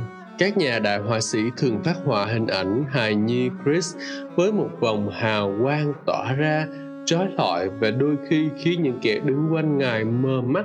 Và thật vậy, lúc còn ở thế gian, trong Chúa Giêsu vẫn chiếu ra một nguồn sáng có thể phơi bày cả khía cạnh thiện và ác trong con người. Đó là một thứ ánh sáng dò xét chiếu thẳng vào mọi góc cạnh và phơi bày ra từng đường nét. Con người luôn bị xét đoán mỗi khi lại gần ngài. Điều đó há chẳng đúng sao? Chúng ta không bao giờ chịu phơi bày đầy đủ những gì bên trong chúng ta, theo như cách đấng Christ đã tác động trong chúng ta bởi cách đối xử với ngài, chúng ta tự xét đoán và thông qua bản án của chính mình suốt cõi đời đời. Pilat hỏi Chúa Giêsu chính ngươi là vua dân Do Thái phải chăng? Để nhắc lại lời cáo thứ ba, lời đáp của ngài có vẻ thận trọng và dưới hình thức một câu hỏi. Ngươi hỏi điều đó tự ý mình, hay là có người đã nói điều đó với ngươi về ta? Ngài muốn biết câu hỏi của Philat có nghĩa gì?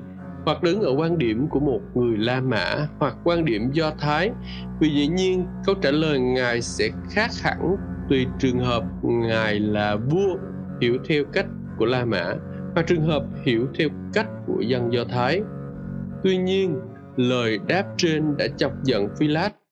Có lẽ ngụ ý rằng chính ông đã lưu tâm đến vụ án này rất nhiều, nhưng không muốn nói ra, vì thế ông giận dữ đáp, nào có phải ta là người Do Thái đâu, dân ngươi cùng mấy thầy tế lễ cả đã nộp ngươi cho ta.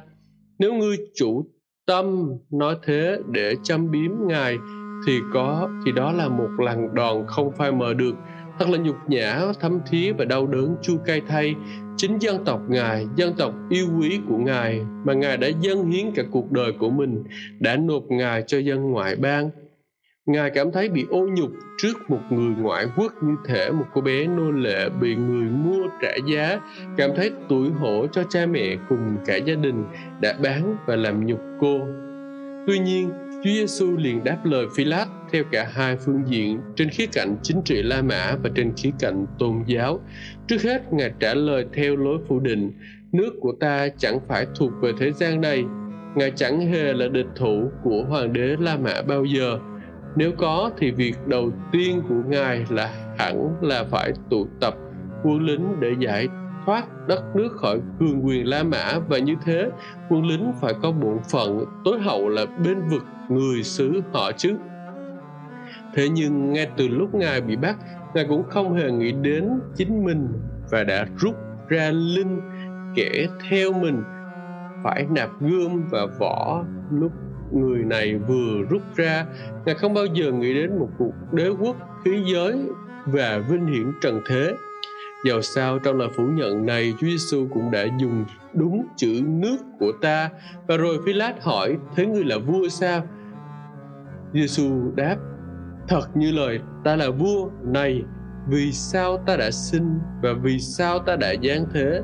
Ấy là để làm chứng cho lẽ thật vương quốc lẽ thật chính là nước của ngài nước đó hoàn toàn khác biệt với đế quốc của Caesar Nước của Caesar chỉ cai trị thể xác loài người, còn vương quốc của Ngài chiếm hữu những tấm lòng. Thế lực của Caesar là quân đội, khí giới, thành trì và những hạm đội. Nhưng sức mạnh của vương quốc Christ là những nguyên tắc, tình cảm và tư tưởng. Công dân đế quốc Caesar chỉ được hưởng an toàn bên ngoài và đảm bảo tài sản. Nhưng phước hạnh trong nước đấng Christ là lương tâm bình an và vui mừng trong thánh linh dù là rộng lớn, đế quốc Caesar cũng bị giới hạn, nhưng vương quốc của Christ vô biên và được quyền uh, thiết lập tại mọi xứ cũng như hầu hết các nước thuộc về đất. Đế quốc Caesar rồi sẽ chấm dứt, còn vương quốc lệ thật sẽ tồn tại đến muôn đời. Người ta cho rằng trong câu nói cao thượng này của đấng Christ nhúm một vẻ gì Tây phương hơn là Đông phương, một tâm hồn cao thượng do Thái, mơ ước sự công bình hơn cả mọi sự, nhưng một tâm hồn cao thượng ngoại bang lại khao khát lễ thật. Thời đó, ngay cả giữa vòng dân ngoại đạo cũng có những tâm hồn nhạy cảm. Khi nghe nói về một nước của lễ thật hoặc khôn ngoan và Chúa Giêsu đang bắt mạch xem thử linh hồn người này có khao khát điều đó hay không với ý muốn dò hỏi, ngài tiến lại gần Pilat hơn, bảo thêm rằng, hệ ai thuộc về lễ thật thì ta nghe tiếng ta, vì đó là dấu hiệu chứng tỏ rằng mến, nếu yêu mến lễ thật thì Pilat phải tin ngài. Chúa đang giảng cho kẻ xử án ngài, cũng như tù nhân Phaolô đã khiến cho quan tòa Phoenix run rẩy và Agrippa lên rằng, la lên rằng, nếu thiếu chút nữa thì người khuyên ta trở nên tín đồ của Đấng Christ. Thì Chúa Giêsu với bản năng của nhà truyền đạo và cứu Chúa cũng đang dò xét lương tâm của Phi-lát, kẻ đánh lưới người phải sử dụng nhiều móc câu và trong trường hợp này, Chúa Giêsu đã chọn một lưỡi câu hiếm có. Luôn luôn có những người không hề đáp ứng những lời kêu gọi tầm thường, nhưng lại chịu cảm động trước những lời mời tế nhị. Danh từ lễ thật có huyền bí đối với bạn không? Bạn có khao khát khôn ngoan chăng? Có những người vẫn thường xem các bửu vật mà quần chúng theo đuổi như là đồ rơm rác. Bạn thường cười nhạo và thương hại lớp người chạy theo của cải kiêu ngạo của đời và giai cấp của xã hội. Nhưng một trang thơ yêu thích, một tư tưởng mới mẻ nảy sinh trong tâm trí của một tư tưởng gia chân thật một lời nói tiềm ẩn triết lý tưởng tượng bạn du lịch khắp cõi vô biên, một giáo lý chói lọi xuất hiện bên chân trời tri thức như ánh sao. Đó mới chính là tài sản của bạn. Bạn cảm biết sâu sắc nỗi tối tâm trần thế này và bối rối cho hàng trăm nan đề. Hỏi con cái của những kẻ yêu mến sự khôn ngoan, bạn có biết vua của lễ thật chăng? Chính ngài mới là đấng có thể làm thỏa mãn khát vọng ánh sáng và đưa bạn ra khỏi cơn mê của lý luận nhầm lẫn. Tuy nhiên, như ngài đã phán ở đây, có phải chỉ kẻ nào thuộc về lễ thật mới nghe tiếng ngài không? Há, thế giới hiện tại gồm những người tìm kiếm lễ thật lại chẳng bỏ qua đấng Christ sao? Những chữ ngài dùng ở đây rất là mạnh. Để ai thuộc về lễ thật? Bạn đã bao giờ thật sự trèo lên lễ thật? Bá của nó và nhận lấy sức sống từ nó chưa? Có nhiều người sốt sắng tìm kiếm lễ thật cho tri thức, nhưng không khao khát để cho lễ thật hướng dẫn đời sống và thanh tẩy lòng họ. Chỉ những kẻ tìm kiếm lễ thật với tất cả con người của mình mới là con cái thật của lễ thật. Và đối với họ, lời đấng Christ chẳng khác nào ánh mặt trời đối với thượng Menon, hoặc là tiếng gọi mùa xuân đối với mặt đất đáp ứng lời mời buồn thay Pilat chẳng phải là hạng người trên. Ông ta không thể nhận thức được khát vọng thuộc linh. Ông chỉ là một con người tầm thường của trần tục. Ông không tìm kiếm những gì mắt không thể nhìn thấy hoặc tai không thể cầm nắm được. Đối với ông, một vương quốc lễ thật và một vị vua lễ thật chỉ là những đối tượng thuộc thế giới thần thoại hay là những lâu đài của trên không trung bởi thế, ông hỏi lễ thật là gì? Nhưng vừa hỏi xong, ông liền quay gót, không chờ câu trả lời. Ông chỉ hỏi như một người vô tôn giáo có thể hỏi đức hạnh là gì, hoặc như một bảo chúa tự do là gì. Dầu sao ta vẫn thấy rõ Chúa Giêsu vô tội. Ông đã kết án ngài chỉ là một kẻ nhiệt thành đáng mến, không có gì đáng sợ đối với La Mã. Vì thế, ông bước ra ngoài tuyên bố tha bổng rằng ta chẳng thấy người này có tội gì cả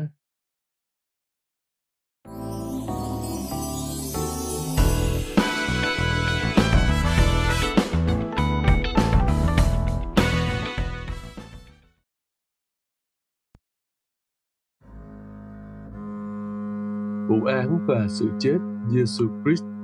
Chương số 5: Giêsu và Herod. Pilat đã cho sự Chúa Giêsu và thấy Ngài vô tội, liền thành thật bảo nhân viên phe công hội thay đổi bản án ông ta. Phải làm gì? Chắc hẳn ông phải thả Chúa Giêsu ra và nếu cần phải bảo vệ Ngài khỏi cơn giận của dân Do Thái. Thế nhưng, vì sao họ không theo đúng như vậy có lẽ chính một biến cố trong cuộc đời Pilat do một sử gia của đời kể lại để giúp chúng ta giải thích được. Vài năm trước khi xử án Chúa Giêsu, Pilate lúc mới giữ chức tổng đốc Jude quyết định dời bộ tham mưu La Mã từ Caesarea đến Jerusalem và quân lính bước vào thành thánh với cơ hiệu mang hình tượng của hoàng đế. Đối với dân Do Thái, những hình tượng này có nghĩa là sùng bái thần tượng và sự đột nhập của chúng vào Jerusalem bị ghép vào tội phạm thượng và nhục mạ thần thánh rất nặng. Những kẻ tai mắt trong thành kéo xuống Caesarea khuyên Philat dời chúng đi chỗ khác, nhưng ông từ chối và cuộc bàn cãi kéo dài suốt năm hôm. Cuối cùng, tức giận quá, ông liền ra lệnh cho quân lính bao vây họ và hăm hoạch hăm dọa nếu không chấm dứt và giải tán sẽ giết cả. Tuy nhiên, chẳng chút sợ hãi, họ nhào lăn ra giữa sàn nhà, đưa cổ ra và la lên rằng thà chết chứ không chịu để cho thành họ bị sỉ nhục. Và kết quả là Philat phải nhượng bộ cho quân lính rút khỏi Jerusalem. Đó là hình ảnh của quan thống đốc cùng đám người mà ông ta phải đương đầu. Khi họ phản đối một điều gì và thành kiến tôn giáo họ đã nổi dậy thì ông phải thua ngay. Trong trường hợp hiện tại, họ cũng xử với ông y hệt cách đã đối xử ngày xưa. Pilat bây giờ tuyên bố Chúa Giêsu vô tội và bản án phải chấm dứt tại đó. Thế nhưng, họ giận dữ la ó om sòm. Theo Thánh Luca, họ càng tỏ ra dữ tợn hơn và tuôn bao lời cáo khác để buộc tội tù nhân. Pilat không còn đủ tâm trí để kháng cự nữa Ông yếu ớt quay sang Giêsu hỏi, họ có nhiều điều làm chứng kiện ngươi, ngươi há không nghe đến sao? Nhưng Chúa Giêsu không đáp lại một lời gì. Ngài chẳng thề thốt dù chỉ một lời để tán đồng kéo dài cuộc xét xử, đến nỗi làm quan tổng đốc lấy làm lạ lắm. Luống cuốn và bối rối, ông không thể hiểu nổi vẻ điềm tĩnh oai nghi này. Mục đích cuộc xét xử này là để cất mạng sống Ngài đi Thế nhưng Ngài lại là người duy nhất giữ được vẻ bình tĩnh giữa toàn thể đám đông này. Tuy nhiên, giữa lúc bối rối, bỗng nhiên Pilat cảm thấy đã tìm được lối thoát. Đoàn người la lên, người này xúi dục dân sự truyền giáo khắp đất Judea bắt đầu từ xứ Galilee rồi đến đây. Họ cố tình nhắc đến xứ Galilee để khiêu gợi thành kiến về Ngài, bởi cớ Galilee là một xứ đặc biệt thích nổi loạn. Nhưng Pilat lại nghĩ sang một ý khác và hỏi kỹ ngài có thật là dân Galilee chăng? Vì ông chợt nghĩ rằng Herod vua cai trị xứ Galilee đến thành Jerusalem dự lễ vượt qua. Và theo luật La Mã khuyên chuyển tù nhân từ nơi bị bắt về lại nguyên quán hoặc trú quán vẫn là chuyện thường cho nên theo ý ông giao Chúa Giêsu cho quan cai xứ của ngài xét xử là điều rất hay và hơn nữa ông có thể tránh trách nhiệm đến vụ án. Vấn đề ở đây có phải vì việc xét xử mà Pilat đưa Chúa Giêsu sang Herod hay chỉ vì muốn hỏi ý kiến thôi? Trong trường hợp Phê-tu đã đưa Thánh Phaolô ra ý kiến vua Đạp Agrippa, nghĩ thế ông liền sai lính đưa Chúa Giêsu cùng bọn nguyên cáo ngài à, sang lâu đài xưa tại Maccabe nơi Herod thường tạm trú trong cuộc thăm viếng thành thánh như vậy, nội ngày ô nhục ấy, Chúa Giêsu đã bị dồi dập như một quả banh từ tay này sang tay khác, từ Ane đến Caifa từ Cai sang à, ở Philat và từ Philat qua Herod và hơn nữa. Và những bước chân mòn mỏi trong xiềng xích cùng canh giữ của nhân viên công lý giữa những kẻ bắt nạt, bắt bớ hành hạ Ngài sẽ không bao giờ phai mờ trong lịch sử đau thương của Ngài. Kinh Thánh Tân ước đã nhắc đến nhiều tên Herod và chúng ta cần phân biệt Herod trong câu chuyện này là ai. Herod đầu tiên là người đã giết hại các con trẻ tại Bethlehem khi ờ, cứu Chúa được đem sang lánh nạn tại Ai Cập. Ông ta được mệnh danh là Herod Đại Đế, trị vì toàn lãnh thổ dù được chỉ được triều đình La Mã cho phép. Lúc ông ban hà, người ngoại quốc đã chia thuộc địa cho các con trai ông khiến việc cai trị xứ được hữu hiệu hơn. Vì thuộc địa càng nhỏ, lãnh chúa càng nắm quyền vững hơn. Xứ Jude thuộc về Achelau, nhưng chẳng bao lâu, dân La Mã đã lấy lại, trao quyền cho các đại diện nắm giữ và Pilat là một trong số đó. Xứ và Perae thuộc quyền của một người con khác của Herod tên là Antiba Còn về miền phía Bắc do người con thứ ba là Philip cai trị và Herod trong câu chuyện chính là Antiba. Ông là một người có tài và ngay từ đầu đã là một nhà cai trị đầy hứa hẹn. Giống cha, ông ham thích nghề kiến trúc và lâu đài tại thành Tiberias, nổi danh có liên hệ đến lịch sử truyền giáo hiện đại. Chính là một trong những công trình của ông.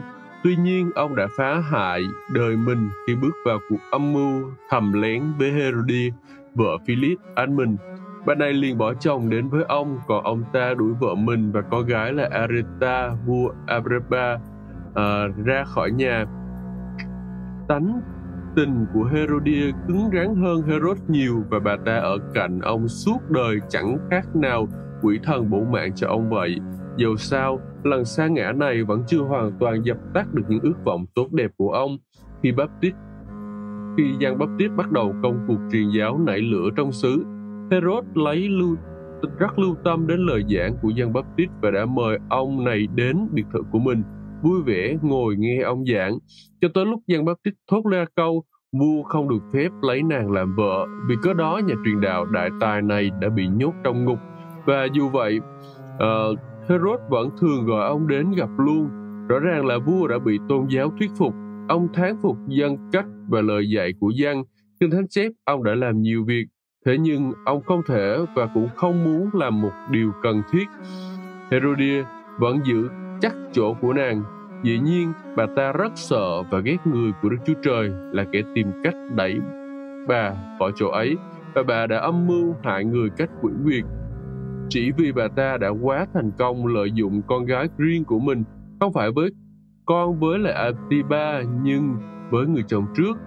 Hôm sinh nhật Herod Salome nhảy múa trước mặt vua khéo léo và đẹp đẽ đến nỗi khiến vua say mê và hứa hẹn lời hứa rất là đàn ông tặng nàng bất kỳ điều gì nàng muốn kể cả phân nửa đế quốc cũng được thế là nàng con gái quỷ việt đã được mê à, được mẹ huấn luyện với những mưu kế địa ngục liền xin cái đầu của người Đức Chúa Trời và đã được đồng ý.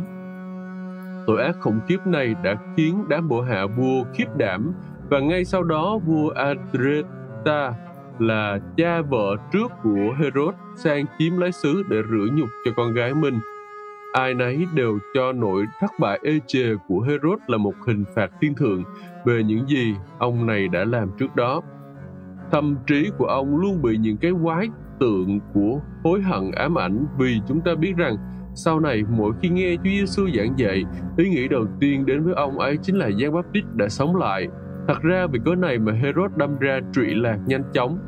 Cảm thấy dân chúng không ưa thích mình nữa, Herod càng ngày càng theo đòi những cái phong tục ngoại lai. Triều đình của ông nổi bật hẳn vì bắt chước và chịu ảnh hưởng của La Mã, những kẻ bao thầu thú tiêu khiển thời đó hát hò nhảy múa đều được mời đến Tiberias. Tâm tính của ông mỗi lúc càng suy nhược đến khi chỉ còn là một khối mềm nhão, sẵn sàng đón nhận những cảm xúc nhưng không thể giữ lại mảy may nào.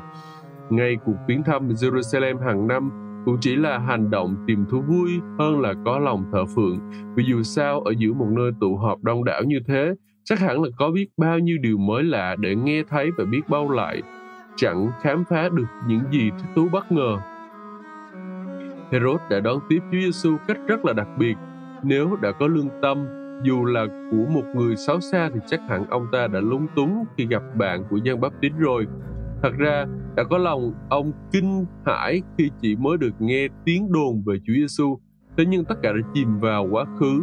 Những cảm xúc ấy đã bị những ấn tượng mới mẻ hơn xóa nhòa và đẩy lên, đẩy vào quên lãng. Ông thấy Chúa Giêsu thì mừng lắm. Trước hết, đó là điều vui thú và có ý nghĩa đối với một con người như ông. Sau nữa, đó cũng là lời thăm hỏi của dân La Mã. Thật ra chúng ta biết rằng trước kia Pilat và Herod thù hiềm nhau, nhưng nhờ sự kiện này cả hai trở nên bạn hữu như xưa. Tuy nhiên, nỗi vui mừng chính của ông là hy vọng sẽ được thấy Chúa Giêsu làm phép lạ. Suốt hai ba năm nay, khắp thuộc địa ông vang lanh và vang lừng danh tiếng người làm phép lạ, nhưng ông chưa hề được gặp mặt. Bây giờ chính là dịp tiện và chắc hẳn ông nghĩ rằng Chúa Giêsu sẽ làm thỏa mãn trí tò mò của ông hoặc sẽ lấy làm vinh dự được có dịp phô bày tài nghệ của Ngài. Herod đã đánh giá Chúa Giêsu như thế đấy. Ông đặt Ngài vào trình độ của một người khiêu vũ hoặc là một ca sĩ mới ra nghề. Ông liệt ra những cái phép lạ Ngài làm vào một thứ trò phù thủy hoặc là ảo thuật và ông mong chờ Ngài cống hiến cùng một thú giải trí như bất cứ một pháp sư hoặc ảo thuật gia nào lang thang trên đường. Lập tức, Herod liền từ liền tỏ cử chỉ thân mật và hỏi Ngài nhiều câu. Hình như ông đã quên hẳn mục đích Pilate đưa Chúa Giêsu qua cho ông. À, không cần chờ đợi trả lời, ông tiếp tục nói, ông đã nghĩ nhiều về tôn giáo và ước mong của Chúa Giêsu biết điều đó. Ông có nhiều lý thuyết cần bàn cãi, nhiều thắc mắc cần nêu ra và nhiều nhận xét cần đề nghị.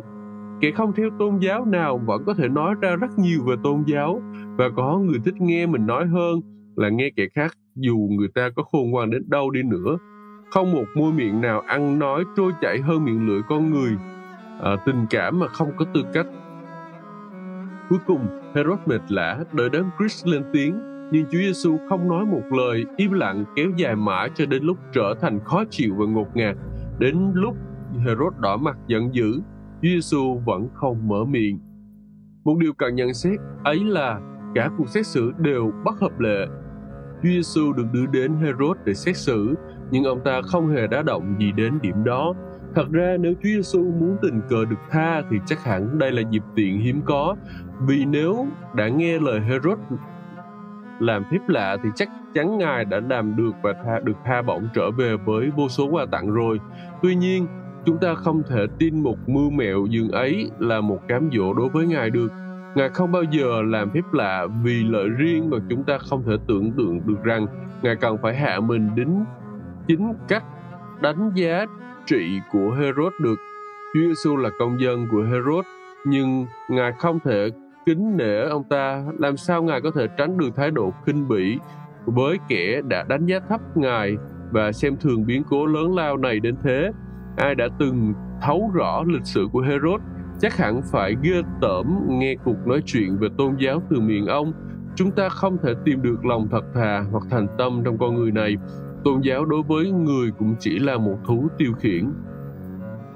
Đối với Chris như thế, sẽ mãi mãi chỉ có im lặng Herod đại diện cho những kẻ xem thường cuộc đời và chỉ sống cho thú vui. Có nhiều người giống vậy, chẳng những chỉ tôn giáo với ý nghĩa cao cả đứng đắn, không thu hút được họ mà họ còn thù ghét tất cả những người khác như là tư tưởng xấu xa hoặc là công việc nhiệt thành ở mọi địa hạt chẳng hạn. Vừa thoát khỏi những người mà họ xưng hô là công tác, họ liền lao mình vào lạc thú. Và điều duy nhất khiến họ sợ hãi ấy là cô đơn vì nó khiến họ đối diện với chính mình. Đối với giai cấp xã hội không cần làm việc vì sinh tế, ý nghĩ ăn sâu vào tâm trí họ ấy là đời là một hí tự trường.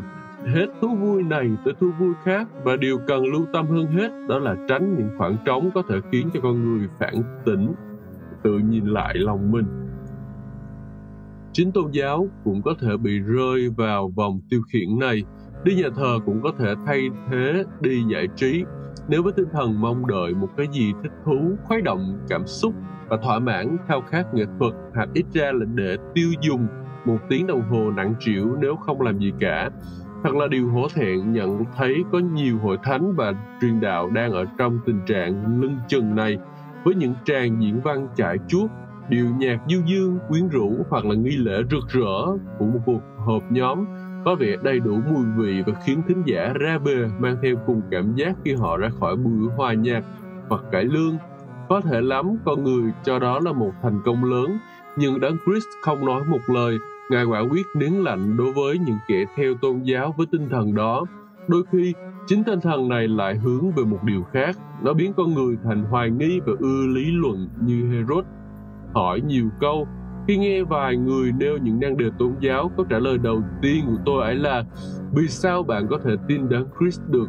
Bạn đã làm gì xứng đáng để nhận đặc ân đấy chưa? Bạn đã nghĩ rằng ở đức tin là một quà tặng do Đức Đấng Christ, nhưng thật sự để tin Ngài và lời Ngài là một đặc ân và vinh dự lớn lao thì cần phải được tạo bằng sự suy tư khiêm tốn và từ chối của mình. Chúng ta không cần phải trả lời những đống uh, những chống đối tôn giáo của ai cả. Thật ra, tôn giáo là một đề tài được mọi người uh, tự do nói ra và dĩ nhiên cả đến những kẻ ô uế cùng gian ác cũng đàm luận. Viết sách về nó thế nhưng nó vẫn là về đề tài mà ít người có thể thu hút được sự hưởng ứng của thính giả hơn hết.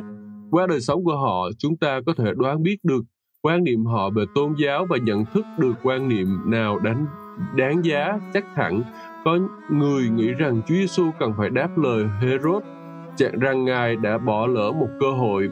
Ngài há chẳng cần phải kêu gọi lương tâm ông ta và cố gắng khiêu gợi ý thức về tội lỗi ông ta sao? Tôi có thể trả lời rằng chính sự im lặng của Ngài đã là lời kêu gọi rồi. Nếu Herod còn có chút lương tâm thì chính đôi mắt nhìn thấu suốt kia cùng phẩm vị cao trọng đang đo lường cân nhắc ông đó đã khiến tội lỗi ông trỗi dậy khỏi mùa mã và xâm chiếm lấy tâm hồn của ông rồi. Chúa Giêsu đã nín lặng hầu cho người ta có thể nghe được tiếng nói của Giang Baptist đã quá cố. Nếu chúng ta hiểu được như thế thì sự im lặng của Đấng Christ là lời kêu gọi hùng hồn hơn hết. Bạn có thể hồi tưởng lại lúc thường nghe tiếng Ngài khi mà lời kinh thánh cùng mục sư thường cảm động bạn trong nhà thờ, khi mà giọng hát đánh thức niềm khao khát, khi mà tiệc thánh là cả một cái gì thiêng liêng và khi mà thần của Đức Chúa Trời chiến đấu với bạn chăng? những điều đó đã và đang đi qua chăng? Đấng Christ đã nín lặng rồi chăng?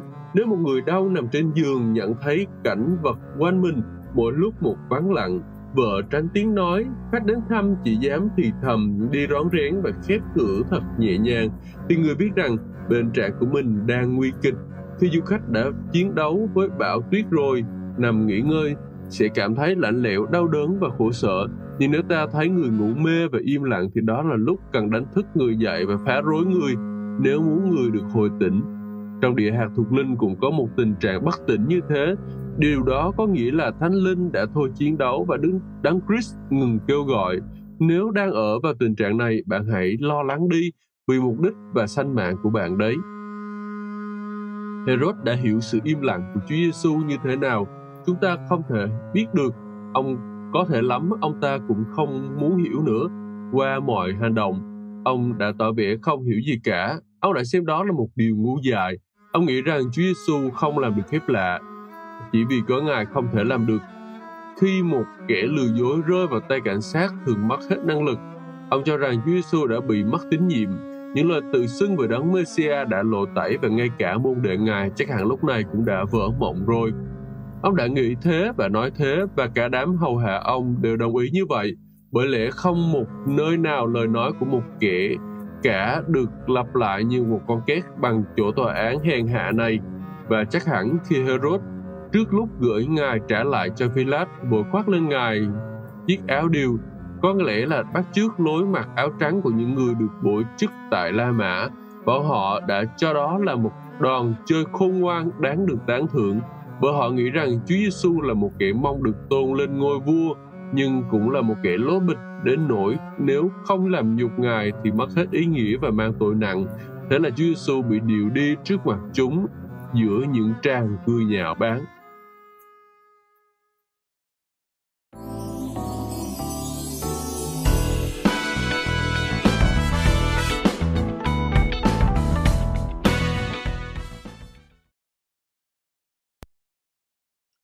Vụ án và sự chết Giêsu Christ, chương số 6, trở lại Philat.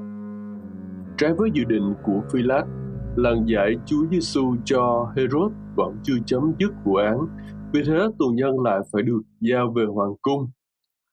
Herod đã giả vờ khinh miệt Chúa Giêsu, nhưng thực ra lúc này chúng ta biết rằng chính con người ông đã bị xét đoán và phơi bày. Trở lại với Philat, Chúa Giêsu cũng chỉ là một việc Ấy là vạch trần tâm tình của Philip dù ông không hay biết gì về điều này.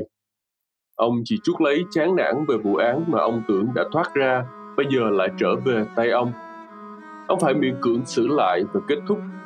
Tuy nhiên, trước khi đến điểm đó, ông đã biểu lộ tâm tình của mình đúng với bản chất của nó trong ánh sáng của đấng Christ.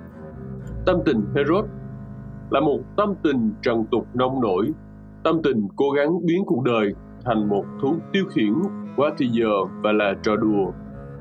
Còn tâm tình Pilat là tâm tình trần tục, ham hoạt động. Tâm tình đặt cái ngã là mục tiêu và triệt hạ mọi vật xung quanh để đạt tới mục tiêu đó. Trong hai loại tâm tình, có lẽ đây là loại phổ thông hơn. Vì thế, chúng ta sẽ cảm thấy thích thú và học được nhiều sự dạy dỗ khi quan sát chân tướng nó dưới ánh sáng dò xét của đấng Christ. Có lẽ người ta vẫn còn biện hộ cho Philip khi ông hoãn lại việc thả Chúa Giêsu mãi cho đến sau lúc ngài từ Herod được đưa về.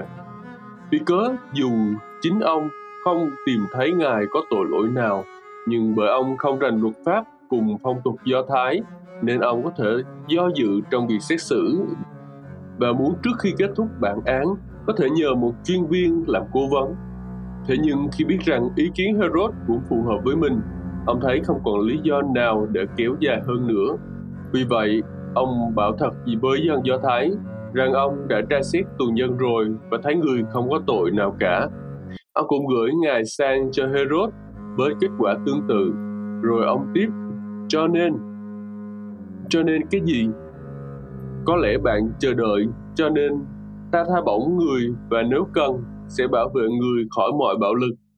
Đó phải là lời kết luận duy nhất hợp với luân lý và công bằng. Thế nhưng, lời kết luận của Philat lại rất lạ thường, nên ta sẽ đánh đòn và tha người đi. Ông ta sẽ bắt ngài chịu đòn cho hả giận rồi mới thả đi để tôn trọng công lý. Còn có một đề nghị nào bất công hơn như thế nữa chăng? Dầu sao, đó vẫn là cá tính của con người ấy, cũng như cả một hệ thống mà người đại diện. Đầu óc Đế quốc La Mã là một đầu óc dung hòa, mưu mẹo và su thời, cũng như đường lối cai trị ở bất cứ nơi nào, chẳng những ngoài xã hội mà còn cả trong giáo hội nữa. Pilat đã từng giải quyết hàng bao nhiêu trường hợp theo cùng nguyên tắc này hoặc là không có nguyên tắc nào cả. Vào thời đó, vô số nhân viên chính quyền cấp đế quốc La Mã rộng lớn đều làm việc theo cùng một đường lối ấy. Chỉ có Pilat chẳng may bị đặt vào trường hợp mà hành động của mình đã phơi bày rõ dân tánh của ông dưới ánh sáng của lịch sử. Nhưng chúng ta há chẳng cần phải tin rằng trong tất cả trường hợp khác, dù nạn nhân có mờ ám đến đâu thì tinh thần của Pilat cũng làm buồn lòng Đức Chúa Trời sao? Trong bức tranh ngày đoán xét cuối cùng của Chúa chúng ta, có một nét nổi bật, ấy là mọi người đều kinh ngạc vì những lý do quyết định số phận họ. Những người đứng bên tay phải được kể là thấy đấng Christ đói mà cho ăn, thấy ngài khác mà cho uống, vân vân. Và họ kinh ngạc hỏi Ngài lạy Chúa chúng tôi đã thấy Chúa đói mà cho ăn hoặc thấy Ngài khác mà cho uống khi nào cũng như thế, những kẻ đứng bên trái bị buộc tội là đấng thấy đấng Christ mà làm ngơ và thấy Ngài khác cũng chẳng cho uống vân vân thì lại hỏi lạy Chúa chúng tôi đã thấy Ngài đói hoặc Ngài khác mà không cho Ngài đầy đủ bao giờ đâu. Có lẽ bạn nghĩ rằng họ nói thế để che đậy tội lỗi mà họ ý thức được phải không? Hoàn toàn không. Họ rất thành thật và ngạc nhiên về điều đó. Họ tưởng đã bị nhìn nhận sai lầm và sắp phải mang đi hình phạt vì những tội mình không hề phạm. Họ biết rằng đã có đôi lúc lạnh nhạt bỏ rơi vài đứa trẻ hoặc bà già không đáng nghĩ tới thôi, nhưng đã Chris phán, mỗi người trong số này đại diện cho ta, và khi ngươi bỏ rơi hoặc gây đau đớn cho họ, cũng chính là ngươi đã đối xử với ta như vậy. Như thế suốt đời, có lẽ chính giờ phút cuối cùng này còn cao trọng và trang nghiêm hơn điều mà chúng ta có thể tưởng tượng hiện nay. Hãy xem hãy xem chừng bạn đối xử với anh mình ra sao. Biết đâu bạn đang đụng đến con ngươi của mắt đức chúa trời. Hãy cẩn thận dù chỉ bắt công đối với một đứa trẻ có thể đến giờ phút chót bạn mới biết rằng chính mình đã làm nhục đấng Christ. Philip đã phản nguyên tắc khi ông tuyên bố Chúa Giêsu vô tội mà vẫn ra lệnh đánh đòn ngài. Tuy nhiên, ông tưởng sẽ chỉ có thể tiến tới đích cách an toàn chúng ta sẽ thấy ông đã thất bại hoàn toàn và cuối cùng gánh lấy đau đớn thảm bại. Nhiều cánh tay đã dang ra lúc ông tiến tới, vài cánh để cứu ông và vài cánh để đánh bại ông. Nhưng chính bước khởi đầu tai hại mới là động lực chính đẩy ông vào hậu quả tàn khốc. Bàn tay thứ nhất đưa ra chính là bàn tay yêu thương và giúp đỡ, bàn tay của vợ ông. Bà sai người đến thuật lại cho ông giấc mơ của bà về tù nhân của ông và cảnh cáo ông không được đá động gì đến ngài người công bình đó có người cho rằng khó khăn ở đây là làm sao bà ta có thể biết về đấng Christ được nhưng thật ra chẳng có gì là khó khăn có thể lúc Chúa Giêsu bị điều đến Herod, Pilate đã vào trong kể lại vụ đặc biệt này cùng những ấn tượng mà Chúa Giêsu đã để lại trong tâm trí của ông. Lúc chồng đi ra, Bà ta đã bước vào trong giấc ngủ với cơn mộng về vấn đề đó vì Kinh Thánh chép rằng hôm nay tôi đã bởi cớ người mà đau đớn nhiều trong chim bao. Và dĩ nhiên, có rất nhiều lý do khiến một người buồn ngủ giữa ban ngày. Giấc mộng đã báo cho bà ta một nỗi lo sợ mơ hồ và vì thế bà mới sai người đến báo cho chồng hay. Sự kiện này đã trở thành đề tài cho trí tưởng tượng của nhiều tín đồ và gây ra đủ thứ ức đoán thuyết tục truyền rằng vợ Philat tên là Claudia Proscula mới nhập vào Do Thái giáo vì các mệnh phụ ngoại bang thời đó vẫn gia nhập Do Thái giáo khi hoàn cảnh đưa đẩy Kinh Thánh Cựu Ước đến tay họ. Giáo hội Hy Lạp đã đi quá xa đến nỗi phong thánh cho bà ta, cho rằng bà đã trở thành một tín đồ của đấng Christ. Các thi sĩ và nghệ sĩ đã cố gắng tạo lại giấc mơ của bà. Có lẽ nhiều người vẫn còn nhớ bức tranh trong hành lang vàng Dore Glory tại London. Bức tranh trình bày người đàn bà nằm mơ, đang đứng tựa bao lơn nhìn lên một thung lũng dốc ngược, chen chúc nhiều nhân vật. Đó là thung lũng của tháng năm hoặc thế kỷ. Và những khuôn mặt chính là những thế hệ của hội thánh đấng Christ chưa thành hình. Ngay trước mặt bà là hình ảnh cứu Chúa vác thập tự giá, sau lưng và quanh Ngài là 12 sứ đồ cùng đoàn người vừa tiếp đạo qua lời giảng của họ. Sau đám người này là hội thánh ở các thế kỷ đầu tiên với những giáo phụ nổi danh Polycarp, Tertullian, Athanasius, Georgius Chrysostom, Augustine và sau nữa là hội thánh Trung Cổ với những nghi lễ uy nghi cùng những bộ chiến bào cùng đoàn thập tự quân. Tiếp theo là hội thánh hiện đại với các anh hùng, rồi đến từng đoàn từng đoàn người không thể đếm được tiến tới làm thành những hàng ngũ rộng dần rồi được cất lên bầu trời sáng chói này.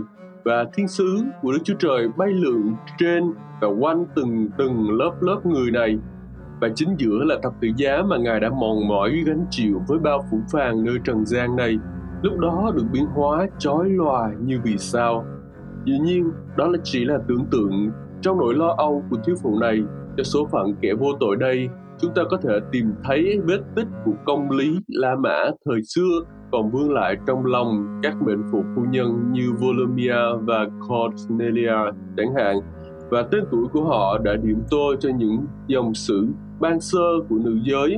Đồng thời, nỗi âu lo của người vợ muốn cứu chồng khỏi việc làm tội lỗi đã tôn bà lên hàng phụ nữ cao cả ở mọi thời đại như những thần hộ vệ luôn sát cánh bên chồng giữ người khỏi chìm đắm trong trần thế cùng chịu ảnh hưởng thô lỗ bởi cuộc sống thế tục để cảnh cáo người đề phòng những định luật cao cả cùng quyền lực vô hình chúng ta không thể nghi ngờ về bàn tay của đức chúa trời trong giấc mộng này đã gian ra để cứu Philát khỏi nẻo luân vong khi mà ông đang lao mình vào.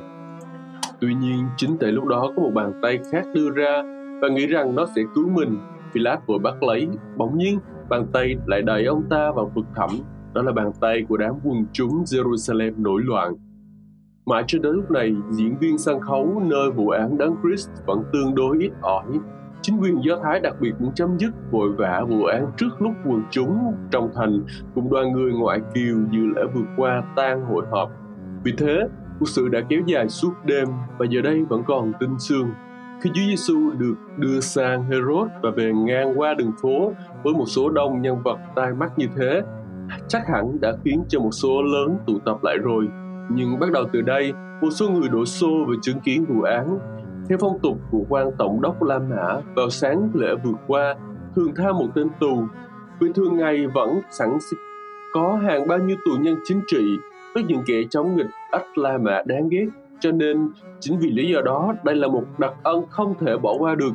Thế là, giữa lúc vụ án vẫn tiếp diễn ngoài trời, dân thành hỗn loạn ào ra các cổng đinh và dọc đường phố hò hét đòi cho được món quà hàng năm của họ đây là lần thứ nhất mà Pilat đáp lại nguyện vọng của họ vì tưởng rằng với cách đó ông có thể thoát khỏi nỗi khó khăn đang gặp và ông đinh ninh thể nào mình cũng tha Chúa Giêsu cho họ đấng mà trước đó vài ngày là anh hùng đấng mà trước đó vài ngày là anh hùng của quân chúng và hơn nữa là đấng Messi mà đã họ đang trông đợi chắc chắn ngài sẽ là người đáng được thả hơn hết thế nhưng hôm đó là một hành động vô cùng bất công vì trước tiên có nghĩa là xem Chúa Giêsu như một người đã bị kết án rồi trong khi trước đó vài phút lại tuyên bố ngài vô tội. Sau nữa, có nghĩa là phó mạng sống của kẻ vô tội cho một ức thuyết có thể là sai lầm, vì cớ thị hiếu của đám quần chúng hỗn loạn. Tuy nhiên chắc hẳn Philat cho thế là tốt vì thấu rõ thái độ của quần chúng.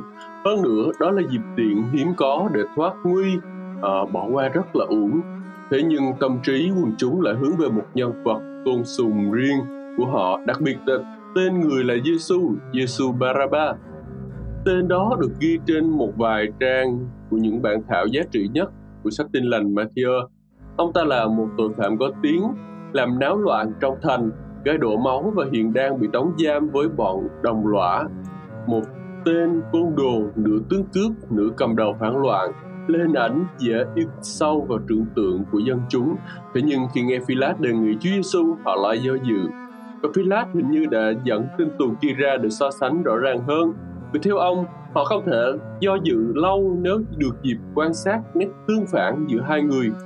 Nhưng phe công hội đã lợi dụng khoảnh khắc ngắn ngủi này để thuyết phục quần chúng. Cần nhớ rằng, quần chúng đã chẳng phải là đám người giáo hội Galilee đã từng hộ tống Chúa Giêsu vào thành cách khải hoàng mấy ngày hôm trước, nhưng chính là đám người Jerusalem hỗn loạn chịu ảnh hưởng của giới tôn giáo Do Thái. Lúc ấy, các thầy tế lễ thông giáo trà trộn giữa họ và sử dụng đủ mọi thủ đoạn mưu kế mà họ có thể nghĩ ra. Có lẽ lời xúi dục hữu hiệu nhất của họ là rỉ tai quần chúng bảo rằng vì Philát đã chọn Chúa Giêsu nên họ phải chọn người kia. Nếu Philát đã thật sự đặt cả hai Giêsu cạnh nhau thì cảnh tượng sẽ lạ lùng làm sao? Đằng kia là một kẻ phiêu lưu chính trị dính máu sát nhân, còn đây là đấng chữa lành và là giáo sư từng đi khắp đây đó làm việc thiện, là có người và là Đức Chúa Trời. Bây giờ, các người muốn ai, Giêsu hay Baraba? Từ 10.000 cuốn cổ, tiếng hò hét vang lên, Baraba! Đối với Chúa Giêsu, điều đó hẳn phải mang một ý nghĩa. Họ là dân thành Jerusalem mà Ngài đã hằng mơ ước nhóm họp lại như gà mái túc con và che chở dưới cánh của mình. Họ là kẻ nghe lời Ngài, là đương sự của phép lạ Ngài, là đối tượng của tình yêu Ngài và họ yêu thích Ngài hơn là kẻ sát nhân cùng kẻ cướp. Cảnh tượng này được dùng để minh chứng cho sự kết án của chế độ dân chủ vox Populi vox Dei, nghĩa là tiếng dân là tiếng trời. Kẻ vua nịnh chế độ ấy thường bảo thế, nhưng hãy nhìn kìa, lúc phải lựa chọn giữa Chúa Giêsu và Baraba, quân chúng đã chọn Baraba. Nếu thế thì cảnh tượng này có tính cách quyết định chống nghịch lại với chánh thể quý tộc. Những thầy tế lễ, thầy thông giáo cùng kẻ quý tộc há biết cách cư xử hơn đám dân hỗn loạn sao? Chính nghe lời xúi dục của họ mà dân chúng đã lựa chọn. Trên cả hai phương diện, công kích địch thủ bằng hành động nhục nhã như thế thật là một lối chơi hèn kém. Tốt hơn là nên học hỏi sự kính sợ và thánh khiết trước cảnh tượng ấy đối với chính chúng ta. Đoàn thể chúng ta và xứ sở chúng ta chúng ta phải thán phục điều gì? Phải theo ai? Phải tìm sự cứu rỗi ở đâu? Chắc chắn cũng có những vấn đề lớn lao đang chờ đợi chánh thể dân chủ ra đời. Chánh thể này sẽ chọn ai? Nhà cách mạng hay là đấng tái sinh người ta? Sẽ đặt tin cậy vào đâu, trí khôn ngoan hay là tâm tình, sẽ mang tinh thần nào, tinh thần của bạo lực hay của tình yêu, sẽ dùng phương tiện nào, đi từ ngoài vào hay từ trong ra ngoài, sẽ tìm kiếm cứu cánh nào, vương quốc của sự ăn uống hay là vương quốc của sự công nghĩa, bình an và vui mừng trong thánh linh. Những câu hỏi đó không chỉ dành riêng cho chánh thể dân chủ, mọi tầng lớp, mọi đảng phái, mọi thế hệ và quốc gia từng hồi từng lúc đều phải đối diện với những vấn đề này và cả đến cá nhân cũng vậy có lẽ mọi sự lựa chọn lớn lao của cuộc đời cuối cùng rồi cũng thu gọn vào câu này Giêsu hay là Baraba đối với Pilate sự lựa chọn của Baraba chẳng những chỉ là một kinh ngạc mà còn là một tin xét đánh nữa. Bởi thế ông nói, vậy còn Giêsu thì ta sẽ xử như thế nào? Chắc hẳn ông mong họ đáp, hãy giao ngài cho chúng tôi luôn và có thể lắm ông sẽ vui lòng chấp nhận lời thỉnh cầu ngay. Thế nhưng câu trả lời lại vang dội, nhanh chóng như một dư vang, hãy đóng đinh hắn và đó lại là một mạng lệnh hơn là một lời yêu cầu. Lúc ấy ông mới nhận biết rằng điều mà ông tưởng là lối thoát lại chính là dây trồng thắt cổ ông thật ra ông có thể bảo họ biết rằng chỉ dành cho họ quyền ưu tiên cứu lấy một trong hai mạng sống thôi chứ không được quyền giết người nào cả thế nhưng trên thực tế ông đã để cho họ quyết định số phận của cả hai tù nhân. Như thế, dẫu sao, quân chúng cũng đã giữ vai chính và ông ta không dám chống đối họ. Tuy nhiên, ông bị xúc cảm sâu xa và đã hành động cách khác thường. Gọi mang lại một thau nước, rửa tay trước mặt họ và bảo ta không có tội về huyết của người công nghĩa này, điều đó mặc kệ các ngươi. Thật là một cử chỉ cảm động, tuy nhiên mối xúc động đó có vẻ quá giả tạo. Ông rửa tay lúc cần phải dùng đến nó triệt để và máu cũng không tuôn ra một cách dễ dàng như thế được. Ông không thể từ chối trách nhiệm và đổ lên kẻ khác. Những người làm việc công, thường tưởng có thể hành động như thế. Họ bảo rằng họ nhượng bộ áp lực của ý kiến chung, nhưng lại rửa tay từ chỗ hành động. Nhưng cũng như Pilat nếu địa vị đòi hỏi phải quyết định một mình chịu lấy hậu quả, thì tội ác về hành động trái lẽ của họ phải đổ trên họ, không thể chuyển sang cho ai được. Thật ra đây là một tấm gương soi cho các quan tòa chỉ cho họ thấy rõ những ngọn tối họ có thể bị đẩy vào nếu chỉ biết tự đưa mình ra để làm công cụ, không hơn không kém cho ý muốn của quần chúng Pilat hẳn phải phản đối ý muốn của quần chúng, dù có gặp nguy hiểm đến đâu, và phải cước từ thực hiện điều mình không đồng ý. Dù sao thì điều đó vẫn bao hàm số phận hư mất của ông, và đó là lý do giải thích hành động của ông. Quần chúng thấy được chiến thắng và muốn đáp lại thái độ bất mãn trịnh trọng của Pilat về án tử hình của Đấng Christ liền hô to lên xin huyết người đổ lại trên chúng tôi và con cái chúng tôi. Pilat sợ hãi lầm lỗi nhưng họ thì không. Có lẽ bầu trời tối sầm lại trên đầu họ và đất rung minh dưới chân họ khi nghe những lời này. Họ chưa kịp la lên những lời phạm thượng, tuy nhiên liên tiếp vì giận dữ và chỉ lo cho được đắc thắng trong chiến trận đã lao mình vào. Dầu sao những lời họ thốt ra vẫn không thể chìm vào trong quên lãng tại vùng họ đã đi qua và đã xảy ra liền sau lời nguyền của họ đã cầu xin đổ xuống trên thành cùng chủng tộc của họ.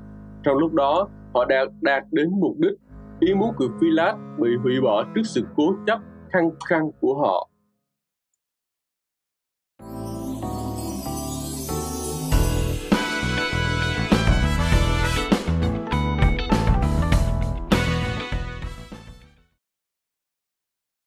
Vụ án và sự chết Giêsu Christ Chương số 7 Mạo gai Pilat đã thất bại trong cố gắng cứu Chúa Giêsu khỏi tay bọn nguyên cáo và bây giờ ông không thể làm gì khác hơn là giao Chúa Giêsu cho kẻ hành quyết vì ít ra đó cũng là những khổ hình mở đầu cho giai đoạn đóng đinh. Bàn cả nhiều về những đau đớn thể xác của Đấng Christ là một điều không thích hợp với tình cảm của tín đồ hiện đại. Lúc trước, cảm nghĩ của con người về vấn đề này rất là khác biệt các tác giả xưa như nhà thần bí Tauler chẳng hạn, từng khai triển từng chi tiết một và nói quá đáng đến nỗi trang sách tưởng chừng bị đẫm máu và độc giả cảm thấy chán chường về sự rùng rợn. Chúng ta nên bỏ qua bớt những chi tiết ghê rợn hoặc là chỉ bàn đến nếu thấy cần thiết để tìm hiểu tâm trạng của Ngài và do đó thấu rõ được thầu nỗi thống khổ của Ngài. Tấm thân thánh khiết của Chúa chúng ta đã bị bao nhiêu nỗi ê chề tàn bạo trước khi gắn thêm những mũi đinh ghê rợn cuối cùng trên thập tự giá. Trước hết là cơn thống hối của Ngài trong vườn, rồi chưa kể xiên xích lúc Ngài bị bắt. Tiếp theo là cái vả của đầy tớ thượng phẩm. Sau khi bị giới đại diện tôn giáo kết án lúc giữa khuya, Ngài còn bị nhổ vào mặt và đấm vào người. Lại có kẻ dùng tay vả lên mặt Ngài bảo rằng Hỡi đấng Christ, hãy nói tiên tri đi, cho chúng ta biết ai đánh ngươi. Vì thế nỗi đau đớn thể xác ở phần này là giai đoạn thứ tư Ngài phải chịu. Trước hết, họ đánh đòn Ngài theo lệnh của Pilat. Bọn lính La Mã thi hành ngay, dù có thể lắm là quan tổng đốc đã rời khỏi nơi xét xử rồi. Có lẽ cảnh này đã xảy ra ngay trên bục đã dùng để xử vụ án trước bắt quần chúng, nạn nhân bị lột hết quần áo, căng dọc theo một dây cột hoặc cúi cong lưng trên một trụ thấp. Tay bị trói lại để không thể tự mình né lằn roi được Dụng cụ tra tấn là một roi da có buộc sắt ở đầu hoặc là thứ roi gồm 9 dây có gút cột chung vào một cán, có bọc sắt hoặc xương ở đầu dây. Chẳng những chỉ lằn roi cắt thịt làm tươm máu mà còn thường giết chết những nạn nhân ngay tại trận. Vài người cho rằng Philat có thể giảm bớt hoặc số lượng hoặc sức mạnh của lằn roi. Thế nhưng mặt khác, Kế hoạch muốn tha Ngài còn tùy thuộc vào cách ông thuyết phục cho dân Do Thái thấy rằng Ngài đã đau đớn quá nhiều rồi. chính sự kiện Ngài không thể vác nổi thập tự giá đến nơi hành hình chắc hẳn là hậu quả của sự chịu đựng quá sức này và đó là dấu hiệu chỉ mức độ đau đớn của Ngài cách chắc chắn chứ không phải là do phỏng đoán. Sau khi đánh đòn Ngài, bọn lính mang Ngài về nơi họ ở trong biệt thự và gọi cả đoàn đến xem. Như thế chứng tỏ họ nghĩ rằng Ngài đã bị kết án và đóng đinh rồi. Và hình như người nào bị xử án đóng đinh sau khi bị đánh đòn thường được giao cho quân lính quỳ truyền từ người này sang người kia theo ý muốn, chẳng khác nào một thú săn và khi đã bị bắt liền rơi vào tay bầy chó. Và thật ra hình ảnh so sánh này khá chính xác. Bởi cớ như Luther đã nhận xét, thời đó con người bị đối đãi không khác gì loài cầm thú ngày nay. Chúng ta không thể nào tưởng tượng làm sao mà cả đội lính chỉ tụ họp lại để đưa mắt, thèm thuồng, nhìn vào nỗi đau đớn của một con người và biến khổ nhục ê chề sang trò đùa tàn bạo như thế được. Thế nhưng đó là mục đích của họ và họ vui thích như đám học trò sung sướng nhìn nỗi kinh hãi của một con vật bị tra tấn vậy. Cần nhớ rằng những người này đã từng quen thuộc với cảnh đổ máu nơi chiến trường chỉ thích thú khi nhìn các cuộc vui chơi nơi đấu trường của La Mã, nơi mà những kẻ đấu gươm tàn sát lẫn nhau để tạo ngày hội La Mã. Trò chơi của họ cũng được lòng vào hình thức một buổi lễ da miệng giả để nhạo báng ngài. Họ đã chứng kiến vụ án đầy đủ và biết rằng tội trạng của ngài ấy là xưng mình làm vua và chính lời mạo nhận cao siêu của kẻ bề ngoài có vẻ hèn hạ nghèo khổ càng dễ khiến họ chế giễu hơn. Ngoài ra, có lẽ họ mỉm cười khinh bỉ khi nghĩ rằng một người Do Thái lại dám mơ tượng đến ngôi cao sang của Caesar, bộ lính ngoại quốc đồn trú tại Palestine không ưa những con người Do Thái xưa nay vẫn thật tình khinh ghét họ đến thế. Và đó có lẽ là một khía cạnh của lòng khinh bỉ họ đối với một người Do Thái ngạo mạn. Họ đối xử với Ngài như thế, họ tin Ngài là vị vua thật. Vua phải mặc áo màu đỏ điêu. Vì thế lúc vớ ngay được chiếc áo choàng của một nhân viên già bị sa thải từ lâu, họ đã liền khoác ngay lên vai Ngài. Rồi vua cũng phải đội mão miệng nữa, Thế là một tên chạy vào công viên trong khu biệt thự, bẻ vài cành cây hoặc là từ một bụi cây nào đó, tình cờ lại gặp phải cây có gai, nhưng không sao, lại càng hay nữa, rồi đem về bệnh theo hình mão miệng và chụp lên đầu ngài. Để đầy đủ hơn, cần phải tìm thêm một cái gậy nữa. Không chút khó khăn, họ dúi ngay một khúc sậy vào tay ngài. Như thế, họ đã sửa soạn xong một ông vui giả, và rồi như đã từng có dịp thấy dân chúng quỳ trước hoàng đế thưa rằng lạy vua Caesar. Họ cũng bắt chước nhau nối đuôi cúi xuống trước mặt ngài nói lạy vua dân Do Thái. Nhưng sau khi giả vờ trang nghiêm, họ quay lại nhào cười và lấy cây sậy đã đánh rơi đập vào đầu ngài và dù không dám đáp lại, tôi vẫn phải thêm họ khạc nhổ trên mặt ngài. Cánh tường mới đau lòng làm sao? Có lẽ những kẻ vốn nghèo khổ, hèn hạ bị thế lực áp bức sẽ thông cảm và thương hại những kẻ đồng địa vị cũng bị gót dây bạo lực, trà đạp như mình. Nhưng không có bảo tàng nào có thể so sánh được với bảo tàng của bọn hầu hạ. Bản năng của họ ấy là mong ước được nhìn thấy kẻ khác bị hạ xuống thấp hơn họ, và nhất là khi kẻ mơ ước cao xa bị hạ xuống chúng càng cảm thấy mừng quýnh lên đó chính là dục vọng căn bản chiếm hữu đáy lòng của nhân loại và đây là cơ hội mà cặn bã của cặn bã tâm tính con người được phơi bày, lộ liễu hơn hết.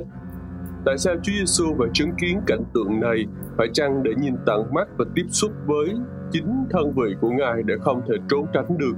Bạn cảm thấy thế nào khi mang một quan hệ nhạy cảm và tâm tình tế nhị mà phải rơi vào tay của bọn người thô bạo tàn nhẫn như thế? Tuy nhiên, đó là điều cần thiết để Ngài có thể hoàn tất công việc của Ngài đã đến thế gian để thực hiện Ngài đã đến để cứu nhân loại, để bước xuống vực sâu thẳm nhất, tìm và cứu kẻ bị chết mất. Vì thế, Ngài phải làm quen với tâm tình của loài người ở mức độ tồi tệ và trụy lạc cùng cực. Ngài là cứu chúa của những tội nhân xấu xa và hèn hạ như bọn lính này, và vì thế Ngài đã đến tiếp xúc với họ để xem họ như thế nào. Trên đây tôi đã cố gắng lướt nhanh qua các chi tiết và có lẽ độc giả cũng không thích tôi nói nhiều hơn nữa. Tuy nhiên, nếu dừng lại tại đây một ít nữa để học hỏi, chắc sẽ có ích cho chúng ta rất là nhiều. Trước hết, qua lối cư xử của bọn hành hạ Chúa Giêsu, chúng ta hãy lưu ý đến cách lạm dụng một trong các quà tặng của Đức Chúa Trời nơi bọn người này. Từ đầu đến cuối, điểm nổi bật trong thái độ của bọn lính La Mã ấy là lúc nào cũng biến việc mình làm thành trò vui chơi và cười đùa. Nụ cười là một quà tặng của Đức Chúa Trời, đó là một thứ gia vị tạo hóa đã ban cho để thêm vào những món ăn tẻ nhạt trong đời sống của thường ngày. Đó là một thứ ánh dương tô màu cho phong cảnh, nếu không, vạn vật sẽ buồn tẻ và u tối.